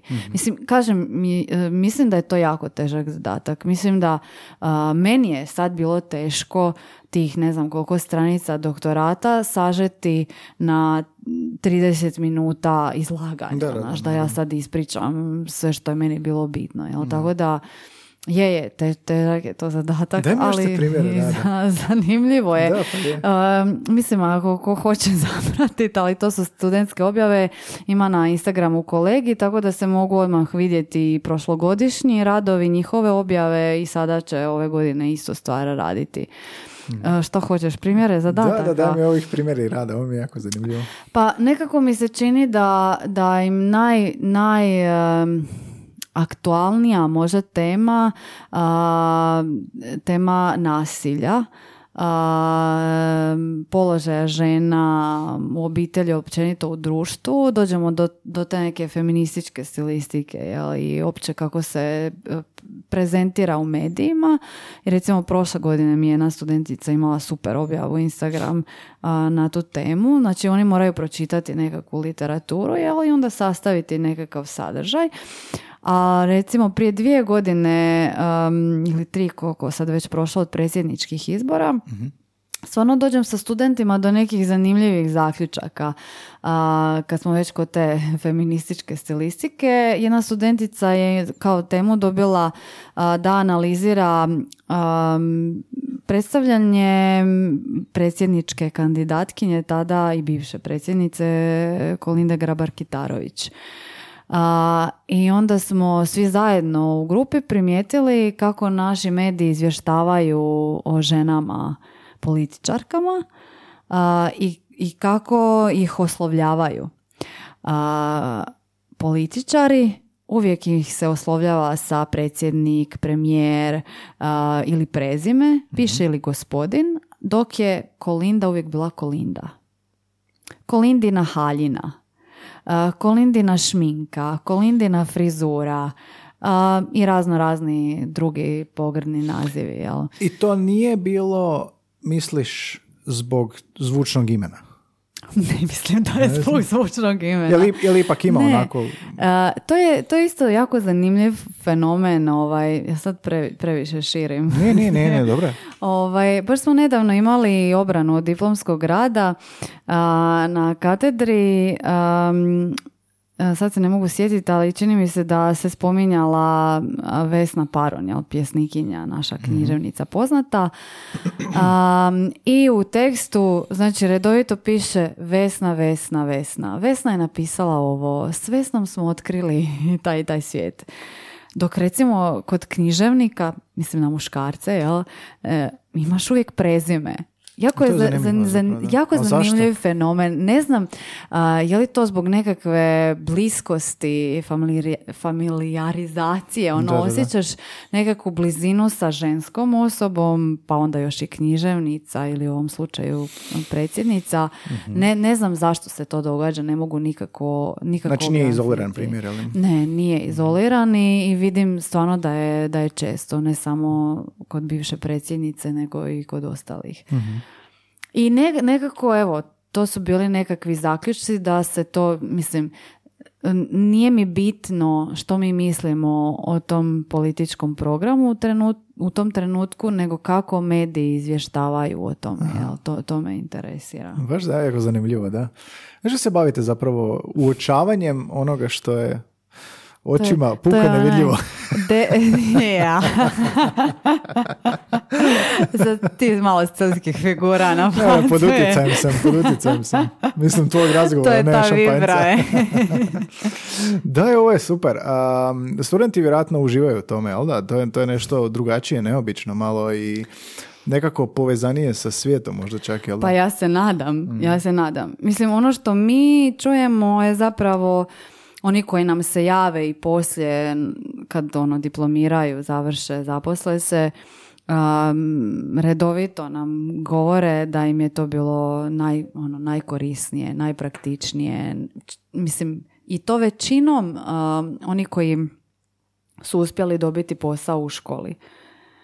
Ovo znanje koje sam tu dobila na, pogotovo na ovom obveznom kolegiju iz stilistike, to sad stvarno mogu primijeniti na rad sa učenicima. A to je fantastično zapravo, jer to je uvijek i cilj, šta društvena primjena. To je, Pa da, pa da. I to je ono, na, na prvu možda se čini abstraktno, a s drugo zapravo vrlo je primjenjivo. Pa kažem, ja se nadam da, da im je zanimljivo. Mislim, sigurno ima onih kojima možda nešto više odgovara, nešto drugo, ali rek- rekla bih da, da generalno već, ono, većinu... Koliko studenta ima? Misliš općenito koliko ih upisuje na Ba, prosječan kolegi, broj studenta. obavezan kolegi na trećoj godini ima uh, oko 80 do 100. Ovisiti o generaciji i gdje zapravo. Ali ovo ostali su izborni, je li? E, Ostalo su izborni kolegi, nažalost naša katedra nudi jako puno uh, izbornih, a ne obaveznih kolegija. Imamo samo jedan obavezni. I što onda mora, moraju minimalno njih 25 ili koliko upisati? Ne, mislim, oni ti na, na preddiplomskoj razini imaš tu nekakvu jezgru koju i dvopredmetni i jednopredmetni polažu, to su ti obavezni kolegiji, a izborne na preddiplomskoj razini upisuju isključivo jednopredmetni kroatisti. Na diplomskoj razini je to organizirano tako da imaš puno više kolegija na izbor. E, tada ono nekako si više ti organiziraš što ćeš slušati jer si dobio ova osnovna znanja tu jezgru, jel? a diplomski si ti sam organiziraš. I sad više manje stilističar onda, jel, je um, onaj koji je poprimio ta znanja u sklopu uh, studija kroatistike, lingvistike i slično, ali uh, ne postoji zapravo diplomirani stilističar, jel da? Ne, ne, ne postoji, Ne, ne postoji diplomirani stilističar. iako zvuči dobro, diplomirani da. stilističar, Ja, ja fenomenolog. mogu ja onda sad se zvati doktor, doktorirana stilističarka. Stilističarka, da. Iako zbunjujuće malo stilističarka. Da, da. Da, često ljudi misle ono kao stilistica, kao sad ćeš ti meni reći kako da se obučem. Da, da, da. Ne, pa kad završiš kroatistiku, magistar si. E, ako si nastavnički smjer, onda magistar edukacije. A, Ili magistra edukacije hrvatskog jezika i a stilistika je... e, Samo jedan. začin. Da. totalni kliše. E, a, a poslije kad završimo sa podcastom, onda ću te analizirati Aj, stilistički. joj, ne, ne, ne. To kad ja dođem kod tebe, onda stilski potpis. A, malo sam ti o tvojim radovima, baš sam neke zanimljive izvukao, a, nadam se da je točno to sneta, pošto je na, na Hrčku. Ili ovom- Hrčku na Krozbiju. Da, Crosby, da. A, kako govore Laura, Gloria, Vilma i Jasna 1950-ih? A, Kako govore? daj mi, izvuci mi, izvuci mi najinteresantniju tezu. To je bio rad e, u sklopu em, proslave, e, mislim to je bilo 70 godina da od osnutka e, katedre za standardni hrvatski jezik. 2019. godine i um, ja sam htjela nekakav um, stilistički doprinos. Zapravo su nas kolege sa te katedre zvali kao stilističare, jel da sudjelujemo. Ah, I naravno uvijek kad, kad se bavim znanstvenim radom tražim nešto što je meni jako, jako zanimljivo i, I ono, da, bude, zanimljivo. da bude novo. Pa sam se patila što ću, što ću. Htjela sam da bude nešto vezano uz dramu jer me to, mislim, to je ono područje zanimanja moje. I skroz slučajno uh, u knjižnici našoj, fakultetskoj, uh, sam naišla na Jugotonovo izdanje ploča iz 1960. A, tada su snimali, a, to je bilo izdanje gdje su profesionalni glumci tadašnji čitali a, poeziju, a, dijelove proznih a, književnih dijela i, i dramu. A, I bila sam ono izvan sebe kao napokon, jel možeš misliti koješ, nemaš, nemaš zvučnih zapisa iz tog razdoblja, imaš nekakve filmove, radijske emisije, ali baš ono da se konkretno referiraju na književna dijela, nemaš toga. I onda sam odlučila da ću uzeti taj dio jel, dramskog a, analizirati.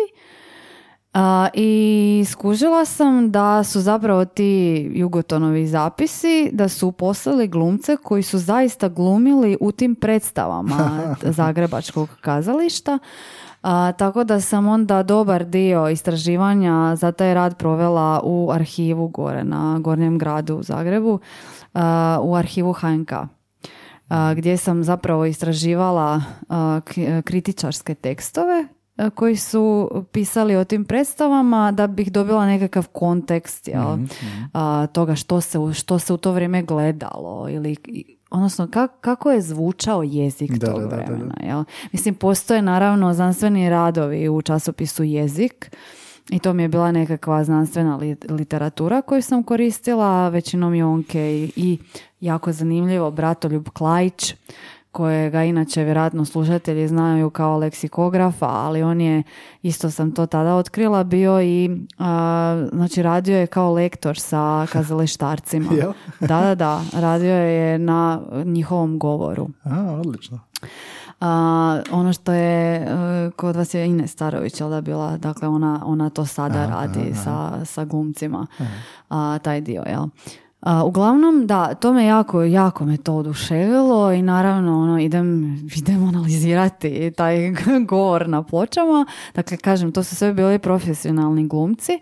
A, radilo se o četiri a, predstave, a, i, odnosno četiri dramska teksta. I zapravo me zanimalo kako je kako je to zvučalo u odnosu na ono što sam pronašla o većinom o naglasku u to vrijeme u, u stručnoj znanstvenoj literaturi u tom časopisu jezik.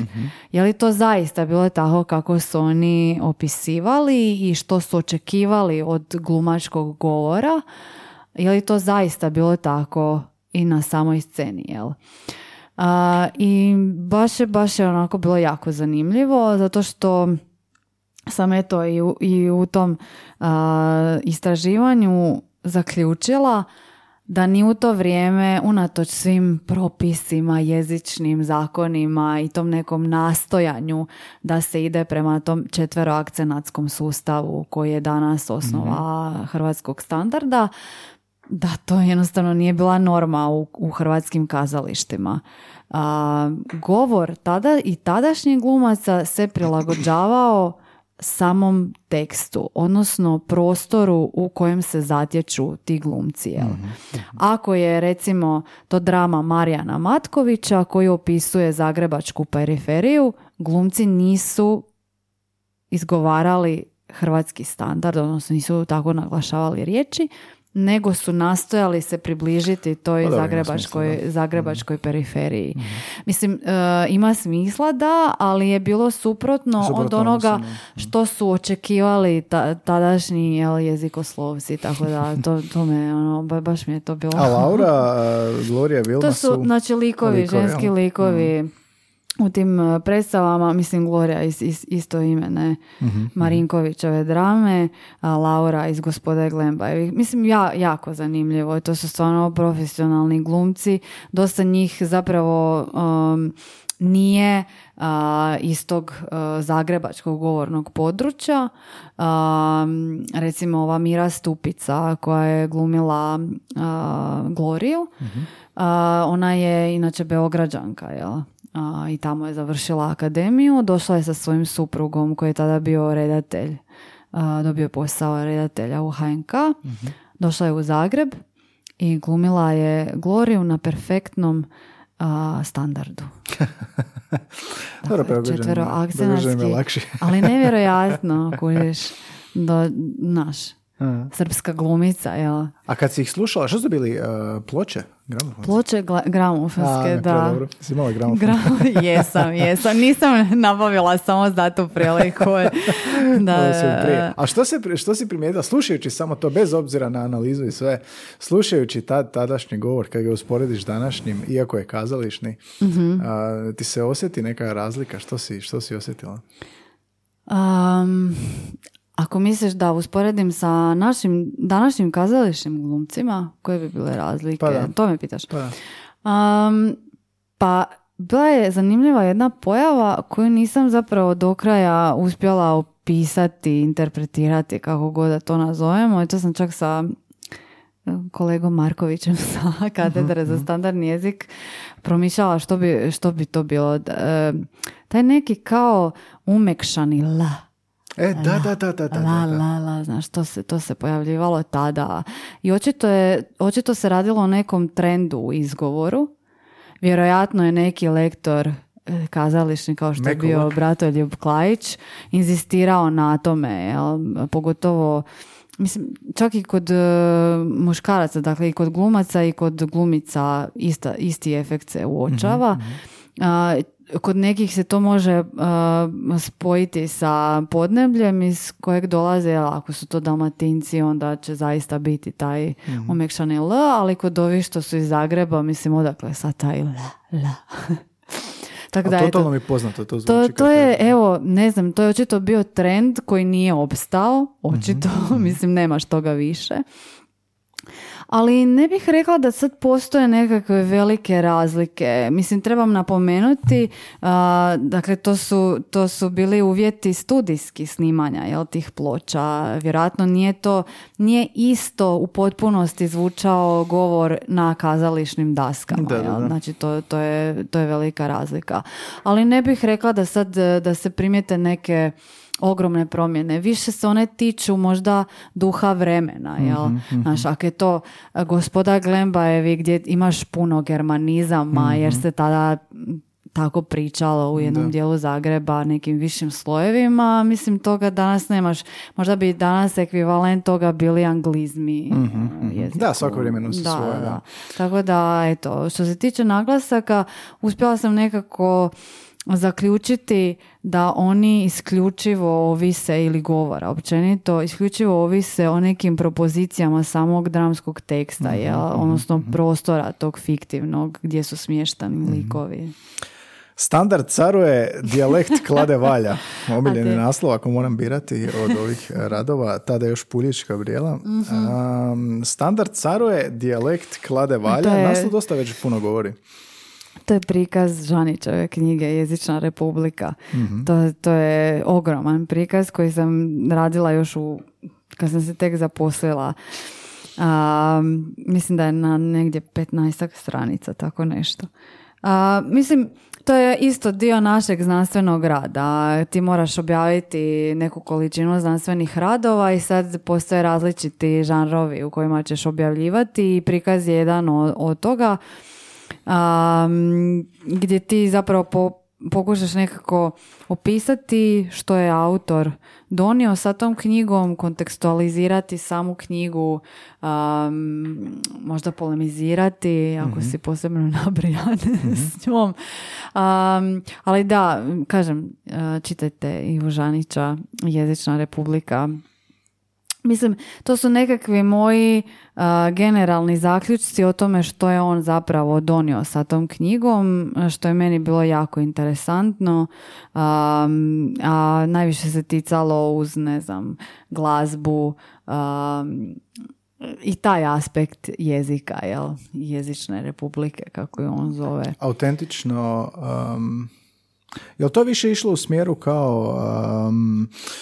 Dobro standard, ali uh, dijalekt je ostaje neumetan, ostaje autentičan kroz... Upravo to. Pa mislim da, sve je rečeno u toj kao parafrazi poslovice. Um, meni je zanimljivo kod njegovih tekstova i kod njegovog rada to što Um, što je to sociolingvistika uh i što se opisuje jezik, e, dijalekti, govor, idiomi. Um, u tom trenu kada, kada se pojavljuje, jel? Znači ti, ti nekakvi aspekti koji su zanimljivi u tom trenutku sada, jel? A ne za, ne znam, 50 godina kad mm dođe mhm. nove promjene. Tako da da, to, to je to dijalekt klade valja. On može što hoće i mhm. kako hoće. Tako da Mislim, sad se pokušavam sjetiti ono ne, nekih primjera, jer znam da, ti voliš da, primjere. bez primjera, ništa. E, ali... ali... recimo, šta je meni bilo zanimljivo, i to sam ga pitala kad je bio kod nas gost, Inače mi trlja sol na ranu jer, jer je bio kod njega gosta, meni nije odgovorio na mail. A moram ti malo, moram malo. ne, javio se, na kraju smo... A dogovorili dala, ste, evo mail. ti da, treba zapravo doći, prošle, prošli tjedan je trebao doći, ali je iskrsnulo nešto, ali tako da nam Ajde, se da super, vidimo, dolazi ti. Sad ti daš lagort ono, za, za sljedeću emisiju. Sve se nadovezuje, znaš. Ja, Recimo, e. tvoj ovaj rad sa Stankovićem, to ćemo isti. Sve, sve je jedan krug. Ovaj, uh, da, ma htjela sam reći da um, mi je zanimljivo što nekako ta Slavonija Naša uvijek je zadnja rupa na svirali. Ne znam zašto, ali... U kojem kontekstu sad um, Sa tog sociolingvističkog aspekta. Mislim da, da je jako zanimljiva, a da se premalo opisuje. Jer smo preblizu standardu? Pa ja ne bih rekla da smo preblizu standardu. Ja bih rekla, možda je to nešto i Žanić na, nagovijestio u toj našoj epizodi, ali nije do kraja izrekao. Mislim da je to zato što smo puno bliže srpskom jeziku. Aha. Znaš. Pa dobro, da, jedno, jedno i drugo mislim, mislim da su slični. pogotovo uh, ono, uh, recimo ona Vojvodina, mm mislim to je, već, veće su sličnosti. Da, da, da taj, taj štokavski govor mm. nego sa standardom. Mislim, pa naš standard osnovicu čini taj istočno-hercegovački, jel? To mm. nije, nisu slavonci, nije njihov govor. Ali evo, evo ti da, da, da, baš pitanja, otvoriti novu, pitanja novu za njega. Da. Mislim, to, to mi ono, znaš, čitam i on je jako puno se posvetio um, jer je iz tog podneblja e, dalma, dalmatincima, dalmatinskim pjesmama, festivalima, um, kako se taj njihov govor mijenja i tom odnosu Zagreba i Splita, jel? kao mhm, nekakvih mhm. velikih sredina, tako je, da. Mhm. A, da, znaš, to, to, toga mi malo fali. Pa eto, sociolingvisti. Svih dvoje. Šta čekate? se. I onda sa našim priješnjim gostom, Davorom Stankovićem, si, ili to bio rad, vizualna retorika prosvjetnih plakata. uh Ja sam ti pitati koliko je, inače, Veni vidi viči za kurikularnu reformu. Da. Um, koliko je stilistika tu na, na vizualnoj strani, na interpretaciji vizualnog? Um, pa to je bio jedan od ciljeva, opet spominjem, mog doktorskog rada. Mhm da otvorimo stilistiku prema različitim modusima. Odnosno, htjela sam postaviti stilistiku kao disciplinu koja se jednako posvećuje i nekoj književnoj formi, odnosno pisanoj riječi, vizualnome, govorenom, zvukovnom, pokretu, prostoru. Ali inače nije. Pa kod nas, a i vani isto tako, ne baš. mm ne baš. A zašto zvuči mi kao da je komplementarno? kažem ti, tekstovima u ovim pisanim oblicima da, ali ne toliko, ne toliko ovim drugim što sam sad navela u modusima. A što se tiče vizualne retorike, oni su tu recimo puno napredniji, ajmo tako reći. Imaš puno skandinavaca koji se bave time, amerikanaca, vizualnom retorikom. Kako je Davor fonetičar, odnosno retoričar, a zajedno smo bili na doktorskom studiju. Eto Morali smo polagati ispit kod profesora Bagića.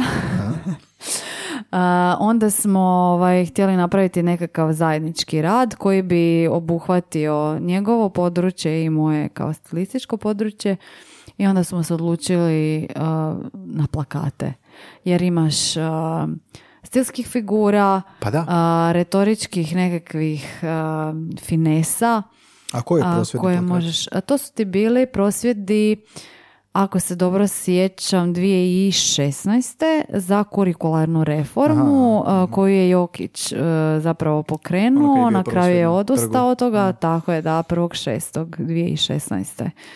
Um, I onda smo htjeli pokazati kako stilske figure ne moraju biti samo verbalizirane, nego se mogu pronaći u različitim modusima. Jel?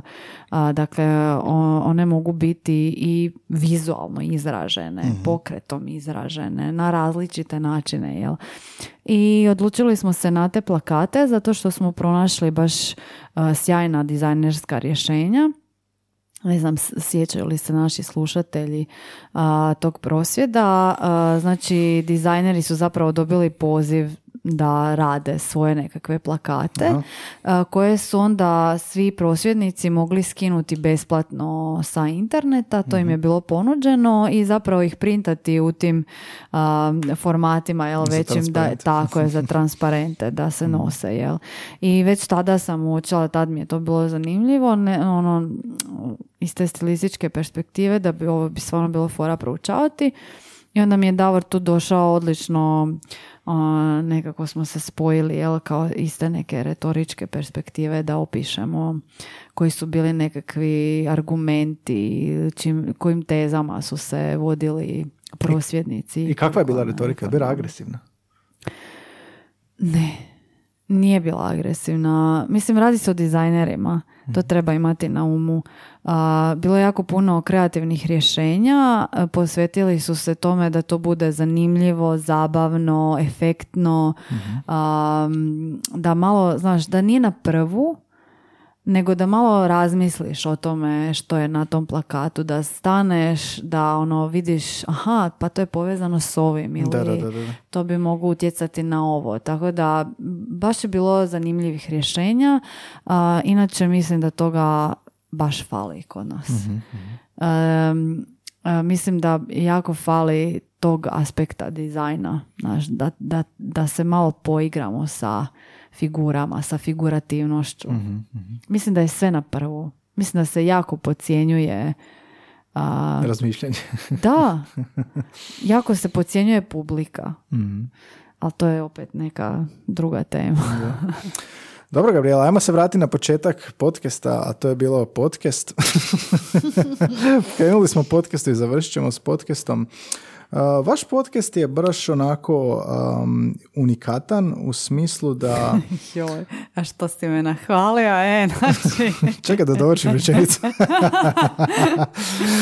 pa ne, mislim u smislu, sjećam se da kad su cure pričale da kao tražite stilski potpis, da, da pošaljete gostu da, ne znam, sjeti se pjesme, da recitira nešto, koje se smije recitacije. znači koju pjesmu znate recitirati na pamet i koju bi se pjesmu naučili, voljeli naučiti recitirati na pamet? Ali što ti želiš od gosta? Mislim, ja znam što ja želim. Što, zašto, e, što želiš čuti od svakog gosta? Kako dobro pitanje. ne što želiš čuti, nego što, što, što želiš od gosta? Ja želim od gosta znanje. Znači, to me uvijek zanima. Mene ja, jako me fascinira um, bilo koji gost kojeg zovem smatram da um, da je fascinantan zato što može puno toga reći o tome čime se bavi i ja volim slušati druge ljude i učiti od drugih ljudi i zato mi se jako sviđa ta forma podcasta. Ali je li im abstraktno? A, ta pitanja što ih pitamo Da. na kraju, ne, mislim da, da i njih to nekako... um, Izbaci iz... ne, ne bih to čak rekla, nego mislim da im fali, fali im takvog razmišljanja, znaš, o jeziku ili o književnosti, uopće nebitno. Um, i, I baš ih ono to nekako natjera da prije nego što dođu uh, kao gosti jel, u podcast, da, da malo ono zamisle se, pa možda se sjete nekih ono anegdota za prepričati, uvijek to bude oko ove pjesme koju znaš recitirati na pamet.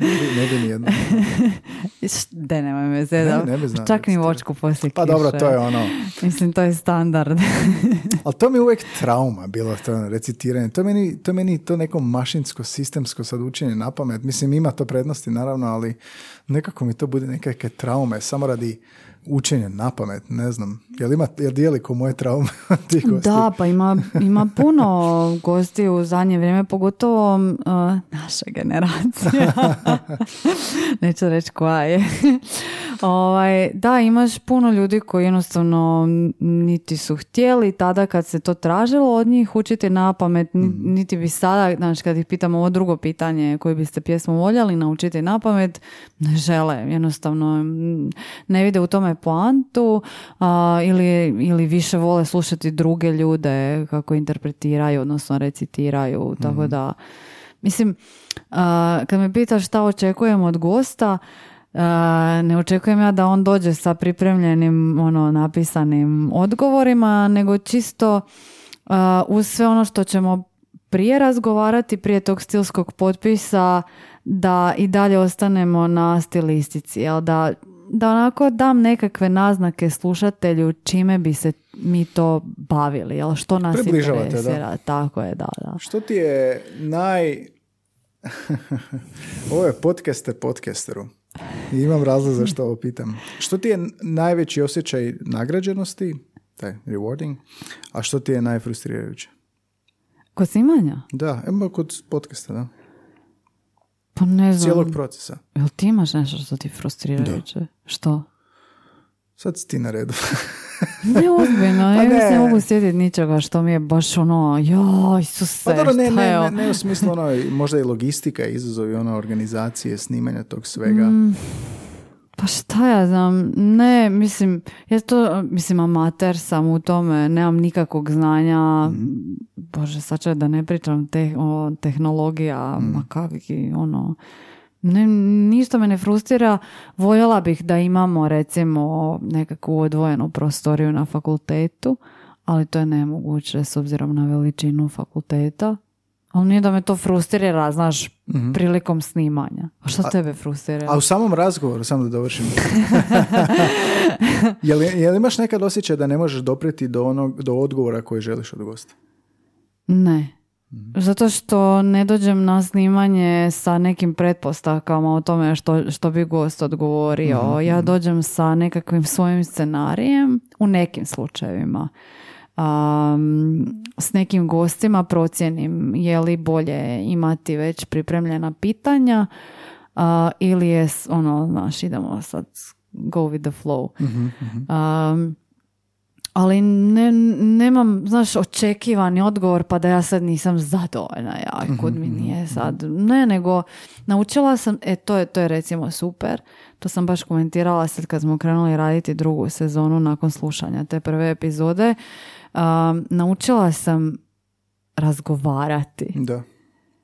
Ali ono baš, um, to isto mislim da fali danas ljudima uh, naučiti slušati, Da, da. aktivno slušati. To mi, to mi je u početku falilo recimo, uh, jer sam bila ono, znaš, u grču, Isuse, sad moram postaviti sljedeće pitanje. pripreme, da. Ono, gledam, gledam na papir, i nisam ovo pitala. i Da, da, to me to me recimo na početku frustriralo, znaš, završi kao epizoda i ja kud nisam, ono.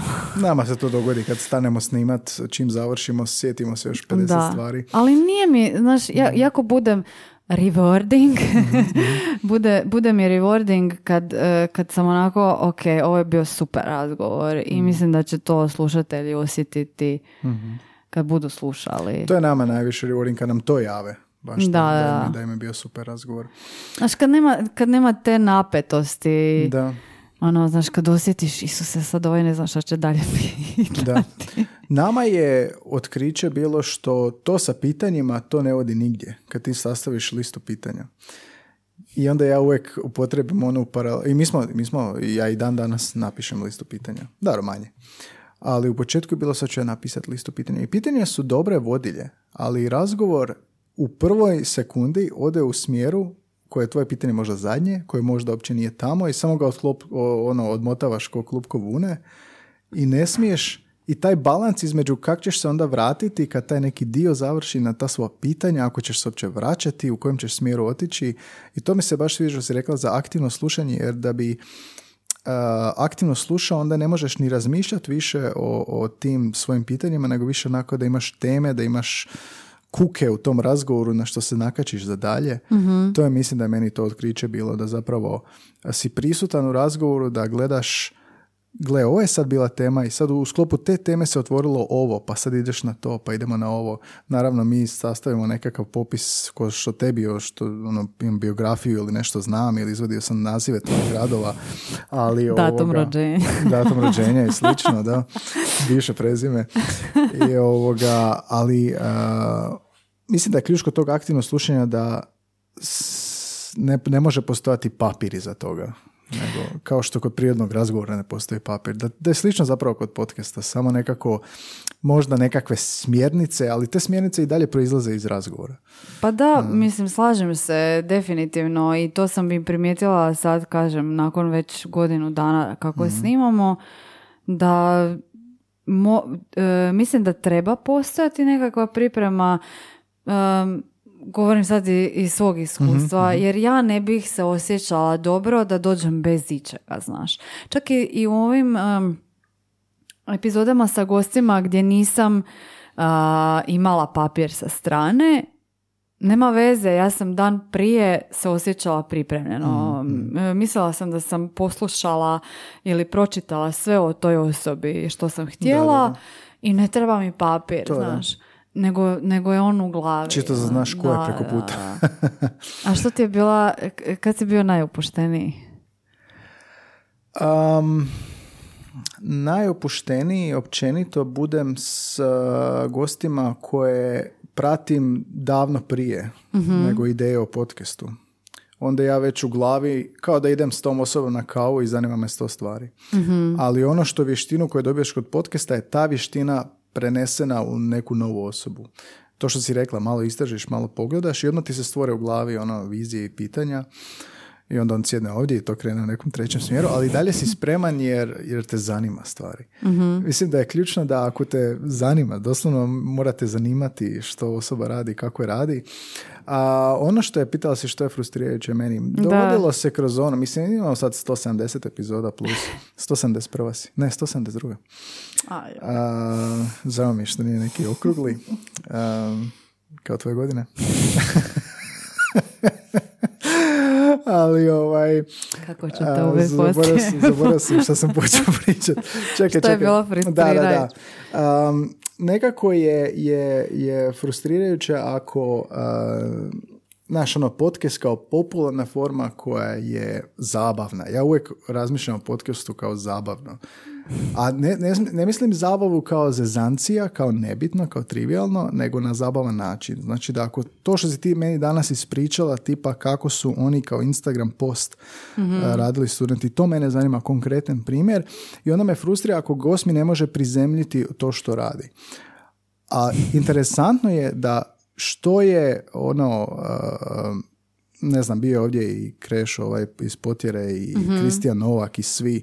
Nikom to nije problem, uh, ili ono, 90% vremena to nije problem, jer valjda ljudi shvaćaju da, ok, ja sam pisac, ja ulazim, u, ja napišem najprodavaniji roman u Hrvatskoj, ali gle, kak sam ja ovo ili šta sam ja ovo, to je nekako instinktivno da ćeš ti prikazati pojednostavljeno na konkretnom primjeru i na anegdotama. Jedino ako to ne dobijem, ako ne dobijem primjere ili anegdote, onda me to malo isfrustrira.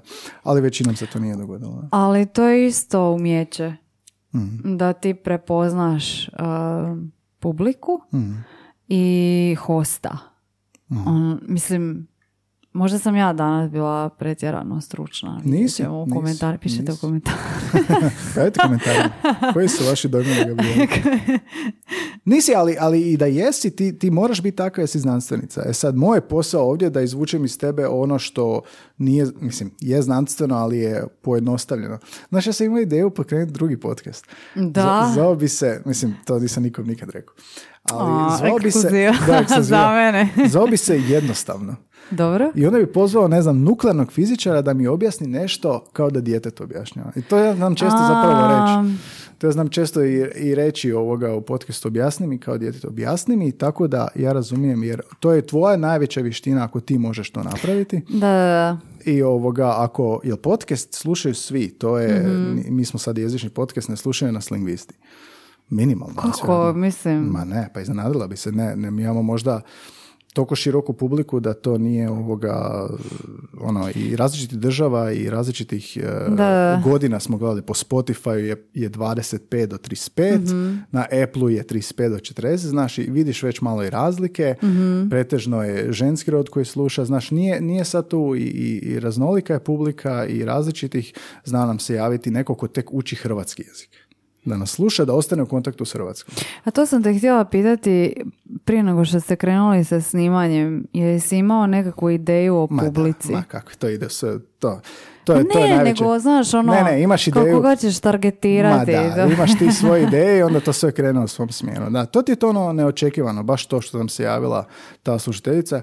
Nekoliko takvih nam se javilo koji tek uče hrvatski jezik ili su e, naš ono djeca emigranata koji nemaju Mhm. više s bakom pričati hrvatski i sad kod nas sluša hrvatski, zamisli. Da, to mi nikad na pamet nije palo da će možda biti. Aj, I onda to vidiš, pokuša- otvorio si tu nišu. Pa da, i ono, pokušavaš sad nekako i prizemljiti, ali dobro, sad I, di- I digress. Ali uglavnom, da, to je zanimljivo. Ali ovo je sad kad si spomenuo, približi mi to kao petogodišnjem djetetu, a, odlična, a, odličan kanal ima na YouTube-u, a, baš rade na tu foru kao Mhm. a, dovuku znanstvenike, astrofizičare Mhm, recimo i sad mi objasni teoriju relativnosti, Da, ali da. i stvarno Što dovedu, najgore, to dovedu možeš, da. petogodišnje dijete, pa ono peti razred, ajde djeci pa, objasni, pa da. 15 godina Pa šta dijete dalje. pita, zašto je nebo plavo? A, E, pa to, pa da, to. pa baš to objašnjavam. Ja sjetim se drva znanja, recimo časopisi koji su to Da, odlično ime radili. drvo Pa da. znanja, Isuse. I Colbert je imao, Colbert je imao neku foru, nekav skeč samo jedanput, doveo astrofizičara i onda su išli na roller coaster u Americi i snimala ih kamera. I ovaj ga pitao nešto o teoriji relativnosti dok su oni se spuštali po tim Isuse togarima i ovaj mu objašnjava. Znaš. I takve ono bizarne scene da ti pod nekakvim pritiskom ako hoćeš ili ono zastavno se sljedeći put me zoveš na podcast, a visimo s Himalaje, ono. Sljedeći put stilska analiza, da. E, da, da, to, to bi tebi bio stres. Da, da, da. Bože, bože. Ali da, zanimljivo mislim kod tog podcasta. Znači, aktivno slušanje, ha? Pa ne, nego šta, da. Pa da, pa da. Pa mislim, kak, kako drugčije možeš voditi razgovor ako Mm. ne slušaš šta ti osoba govori. Mislim, sljedeće pitanje po meni barem bi trebalo logično proizlaziti iz ovog odgovora Pa prethodnog, jel? Da. Kako i ti već nas. Da, ali to je isto zanimljivo jer ne- nekad je gost koji je isključivo čeka pitanje. to je isto zanimljivo. Pa Jer, da. e, mislim, uvijek ga uzmem za primjer nogometaša jer je baš ono a, takva kategorija profesije gdje je on cijeli život navikao one pres konferencije, znaš što je pitanje odgovor, pitanje odgovor. I on je bio najveći izazov kad je došao ovdje jer je tako a, i još što je najgore, ne možeš skužiti gdje je kraj odgovora, samo odjednom naglo. I joj, to ne bi bio stres. To ne bi bio stres, odmah biti spreman, odmah, znači ovo aktivno slušanje, ali na potenciju, znaš, samo brzo. Ali to je super bilo, to je A, tako ali to, zabavno. to je pretpostavljam i zato što vjerojatno nisi osobno s njim nekako prijatelj. Pa da, nisam tek, ga- tek nisam ga ga- tek- tek ga upoznaješ upoznajem, tijekom da. podcasta. Da. E, A da. sve upoznajem tijekom podcasta. A jel? Da, Znači nisi uopće imao... prijatelj. Ne upoznaš, pa to se A vraćamo. jadan ga. Vra- vraćamo se na ono što smo rekli. Ali dobro, ne, ne upoznaš nikoga toliko dobro kao podcastu. Bio mi je dobar friend uh, Tin Sedler ovdje, stand-up komičar u podcastu. I taj razgovor koji smo vodili ondje, nismo nikad drugačije vodili. Takav sličan. U tu te moram pitati za savjet. E, Sad opet ja malo reklamiram. Sljedeći nam u goste dolazi uh, ovaj... Vinča. Ne, zaboravila gost. Toliko ima Vlatko gostiju. Štam- A, štampar je Vlatko super, da. štampar, čovječe. Međimurac. to ovaj šampanjac radi. Da. Ovaj, da, kako, kako sa, znaš, jel, jel imaš Bez brige. osjećaj, s- sa- jel imaš osjećaj, a sad ja moram biti užasno duhovit. Ne, ne, ne. Neće ni oni biti duhoviti u podcastu. Oni se jako uozbilje nekog razloga u podcastu, ne znam zašto. Ali ovoga, ma ne, sad st- stereotipiziram, ali ovoga, ne moraš imat uh, problema sa uh, javnim ličnostima. Jesi ti imao tremu prije, prije ovog razgovora današnjeg? Pa manje nego s nekim drugim, mogu ti reći, ne znam zašto. Znači nisam dovoljno velika autoritet. Ne, nego nekako imam osjećaj kad si i ti podcaster i kad smo već pričali, razgovarali uh, i pili rakiju, tako da ne vidim, ne vidim zašto bi osjećao višu tremu nego inače. Da. Najveću tremu imam kad dođu uh, javne ličnosti ili kad nismo se poznavali, a kad je glumac bio koji si ono gledao kao klinac u filmovima ili na predstavama i sad je on tu nasuprot tebe, to je možda najveća trema. Da. Ovako nas dvoje isto vršnjaka iz Slavonije, sličnih uh, zanimanja. Ali malo si mlađi, malo, malo. Da, pet mjeseci, da. A, dobro, Gabriela, probili smo a, magičnu granicu od sat, i, sat vremena za Bože 46 dragi. minuta. Ja sam se bojala kao šta ćeš ti mene pitati, ono, mislim, šta sam ti ja zanimljiva. Našli smo svašta ovdje. da. Šampanjac je proradio. A ili ima još nešto što nisam se dotaknuo, a da je vrlo kratko, da sada da, da, spomenem. još možeš, da još možemo imati? Ili nekako... pozdrav svima u studiju i reći. Hugo svima i ko, ko me poznaju. Si gledala Huga kad si bila? Kako ne? To je naša generacija Kako bila. ne? Si igrala Mislim, nažalost, nisam nikad uspjela dobiti. Zvali smo svi u kući i nisu me nikad spojili. Ali mi je, ko- ako se dobro sjećam, a, bratić mi je poklonio svog zlatnog huga. Znaš, Što je bilo zlatni Hugo? Pa kako se ne sjećaš Ne, toga? sjećam se onih super nagrada, su uvijek bile super. Ne. Dobro, super nagrade, ali bio si ono, Pa ti koje znaš, su to nagrade bile, čovječ? bio si neki dasa kad imaš onaj badge, znaš. Stvarno, ja. Zlatni, srebrni, brončani Hugo. Možda smo mi različiti. da, ipak si Ne ti sjećam- mlađi pet mjeseci. Ne sjećam se toga, da, da. Ali da. da. Hugo generacija. E, i za kraj ćeš dobiti pitanje koje svi dobijaju. Po tom, Isuse Bože. nećeš biti posebna ovdje, Mhm. ali a, u jeziku, u jednoj riječi što ti jezik predstavlja, vjerujem da si već i promislila o tome. Pa Ja smijem biti ipak malo posebno. možeš, možeš, a, nije nužno jedna riječ, već su si Baš sam htjela reći. uzeli slobodu. Mo, jel? Jesu, a? Da, rečenicom, frazom. Super. Ja, to mi je jako drago. Jako sam se radovala, moram sad to malo... Ovaj... Ne, zamisli ovo je jezik jednako kao Instagram objavu. E, e, I sad e. to što si htjela reći, kako bi to Bravo, bilo kao Instagram? Bravo. A ja sam sad malo ukrasio još par minutica, da kažem. Ovaj, moram ovo reći zato što sam u društvu svom izvan fa- fakulteta i akademske zajednice poznata kao osoba koja govori jezik je živ organizam. To volimo ja, ja smijem to napisati. Smiješ i to- Jao, to je to će biti genijalna fora. Mislim, to su me zezali zato što... To je nama u opisu podcasta. Ja, to ti inače, kako ne, mislim, to se s namjerom ovdje. Promo, promo. promo, promo. Ovaj, ne, mislim, kako već smo spomenuli da sam studirala kroatistiku i lingvistiku i, i ta šizofrena situacija sa lingvistikom, ovdje su ono, znaš, sve može, djeca cvijeća i to, a ovdje je sve kao propisano. I to, ajde, recimo nisam spomenula kao zgodnu anegdotu, kad smo izlazili čak i tijekom studentskih dana i kad ono, znaš, upoznaješ se tamo se s nekim ono i to i sad kao šta ti studiraš, hrvatski jezik. I u tom trenu muk, ono, odjednom, znaš, suprotna strana, Isuse, sad moram paziti kao šta ću reći i Bože dragi. Da, da. I onda bi ja u tim trenucima govorila, jezik je živ organizam. Stvarno? znači, sve može. Znači, sve, sve što je u govoru može. Da, da, da, da, da. Isto kad me nazovu recimo u dva sata u noći da me pitaju je se kaže uh, breza ili breza, pa ja onda Samo provjeram. te neko nazvao u dva noći da to pita. Da, pa ti nisi imao takvih situacija. Hvala Bogu, ne. Možda je. Da, vidiš. Da, do ja ne idem van pita, ali sam tu kao ono call, znaš, za jezik. Dežurni liječnik. Da. Ja kažem, sve može. u dva ujutro.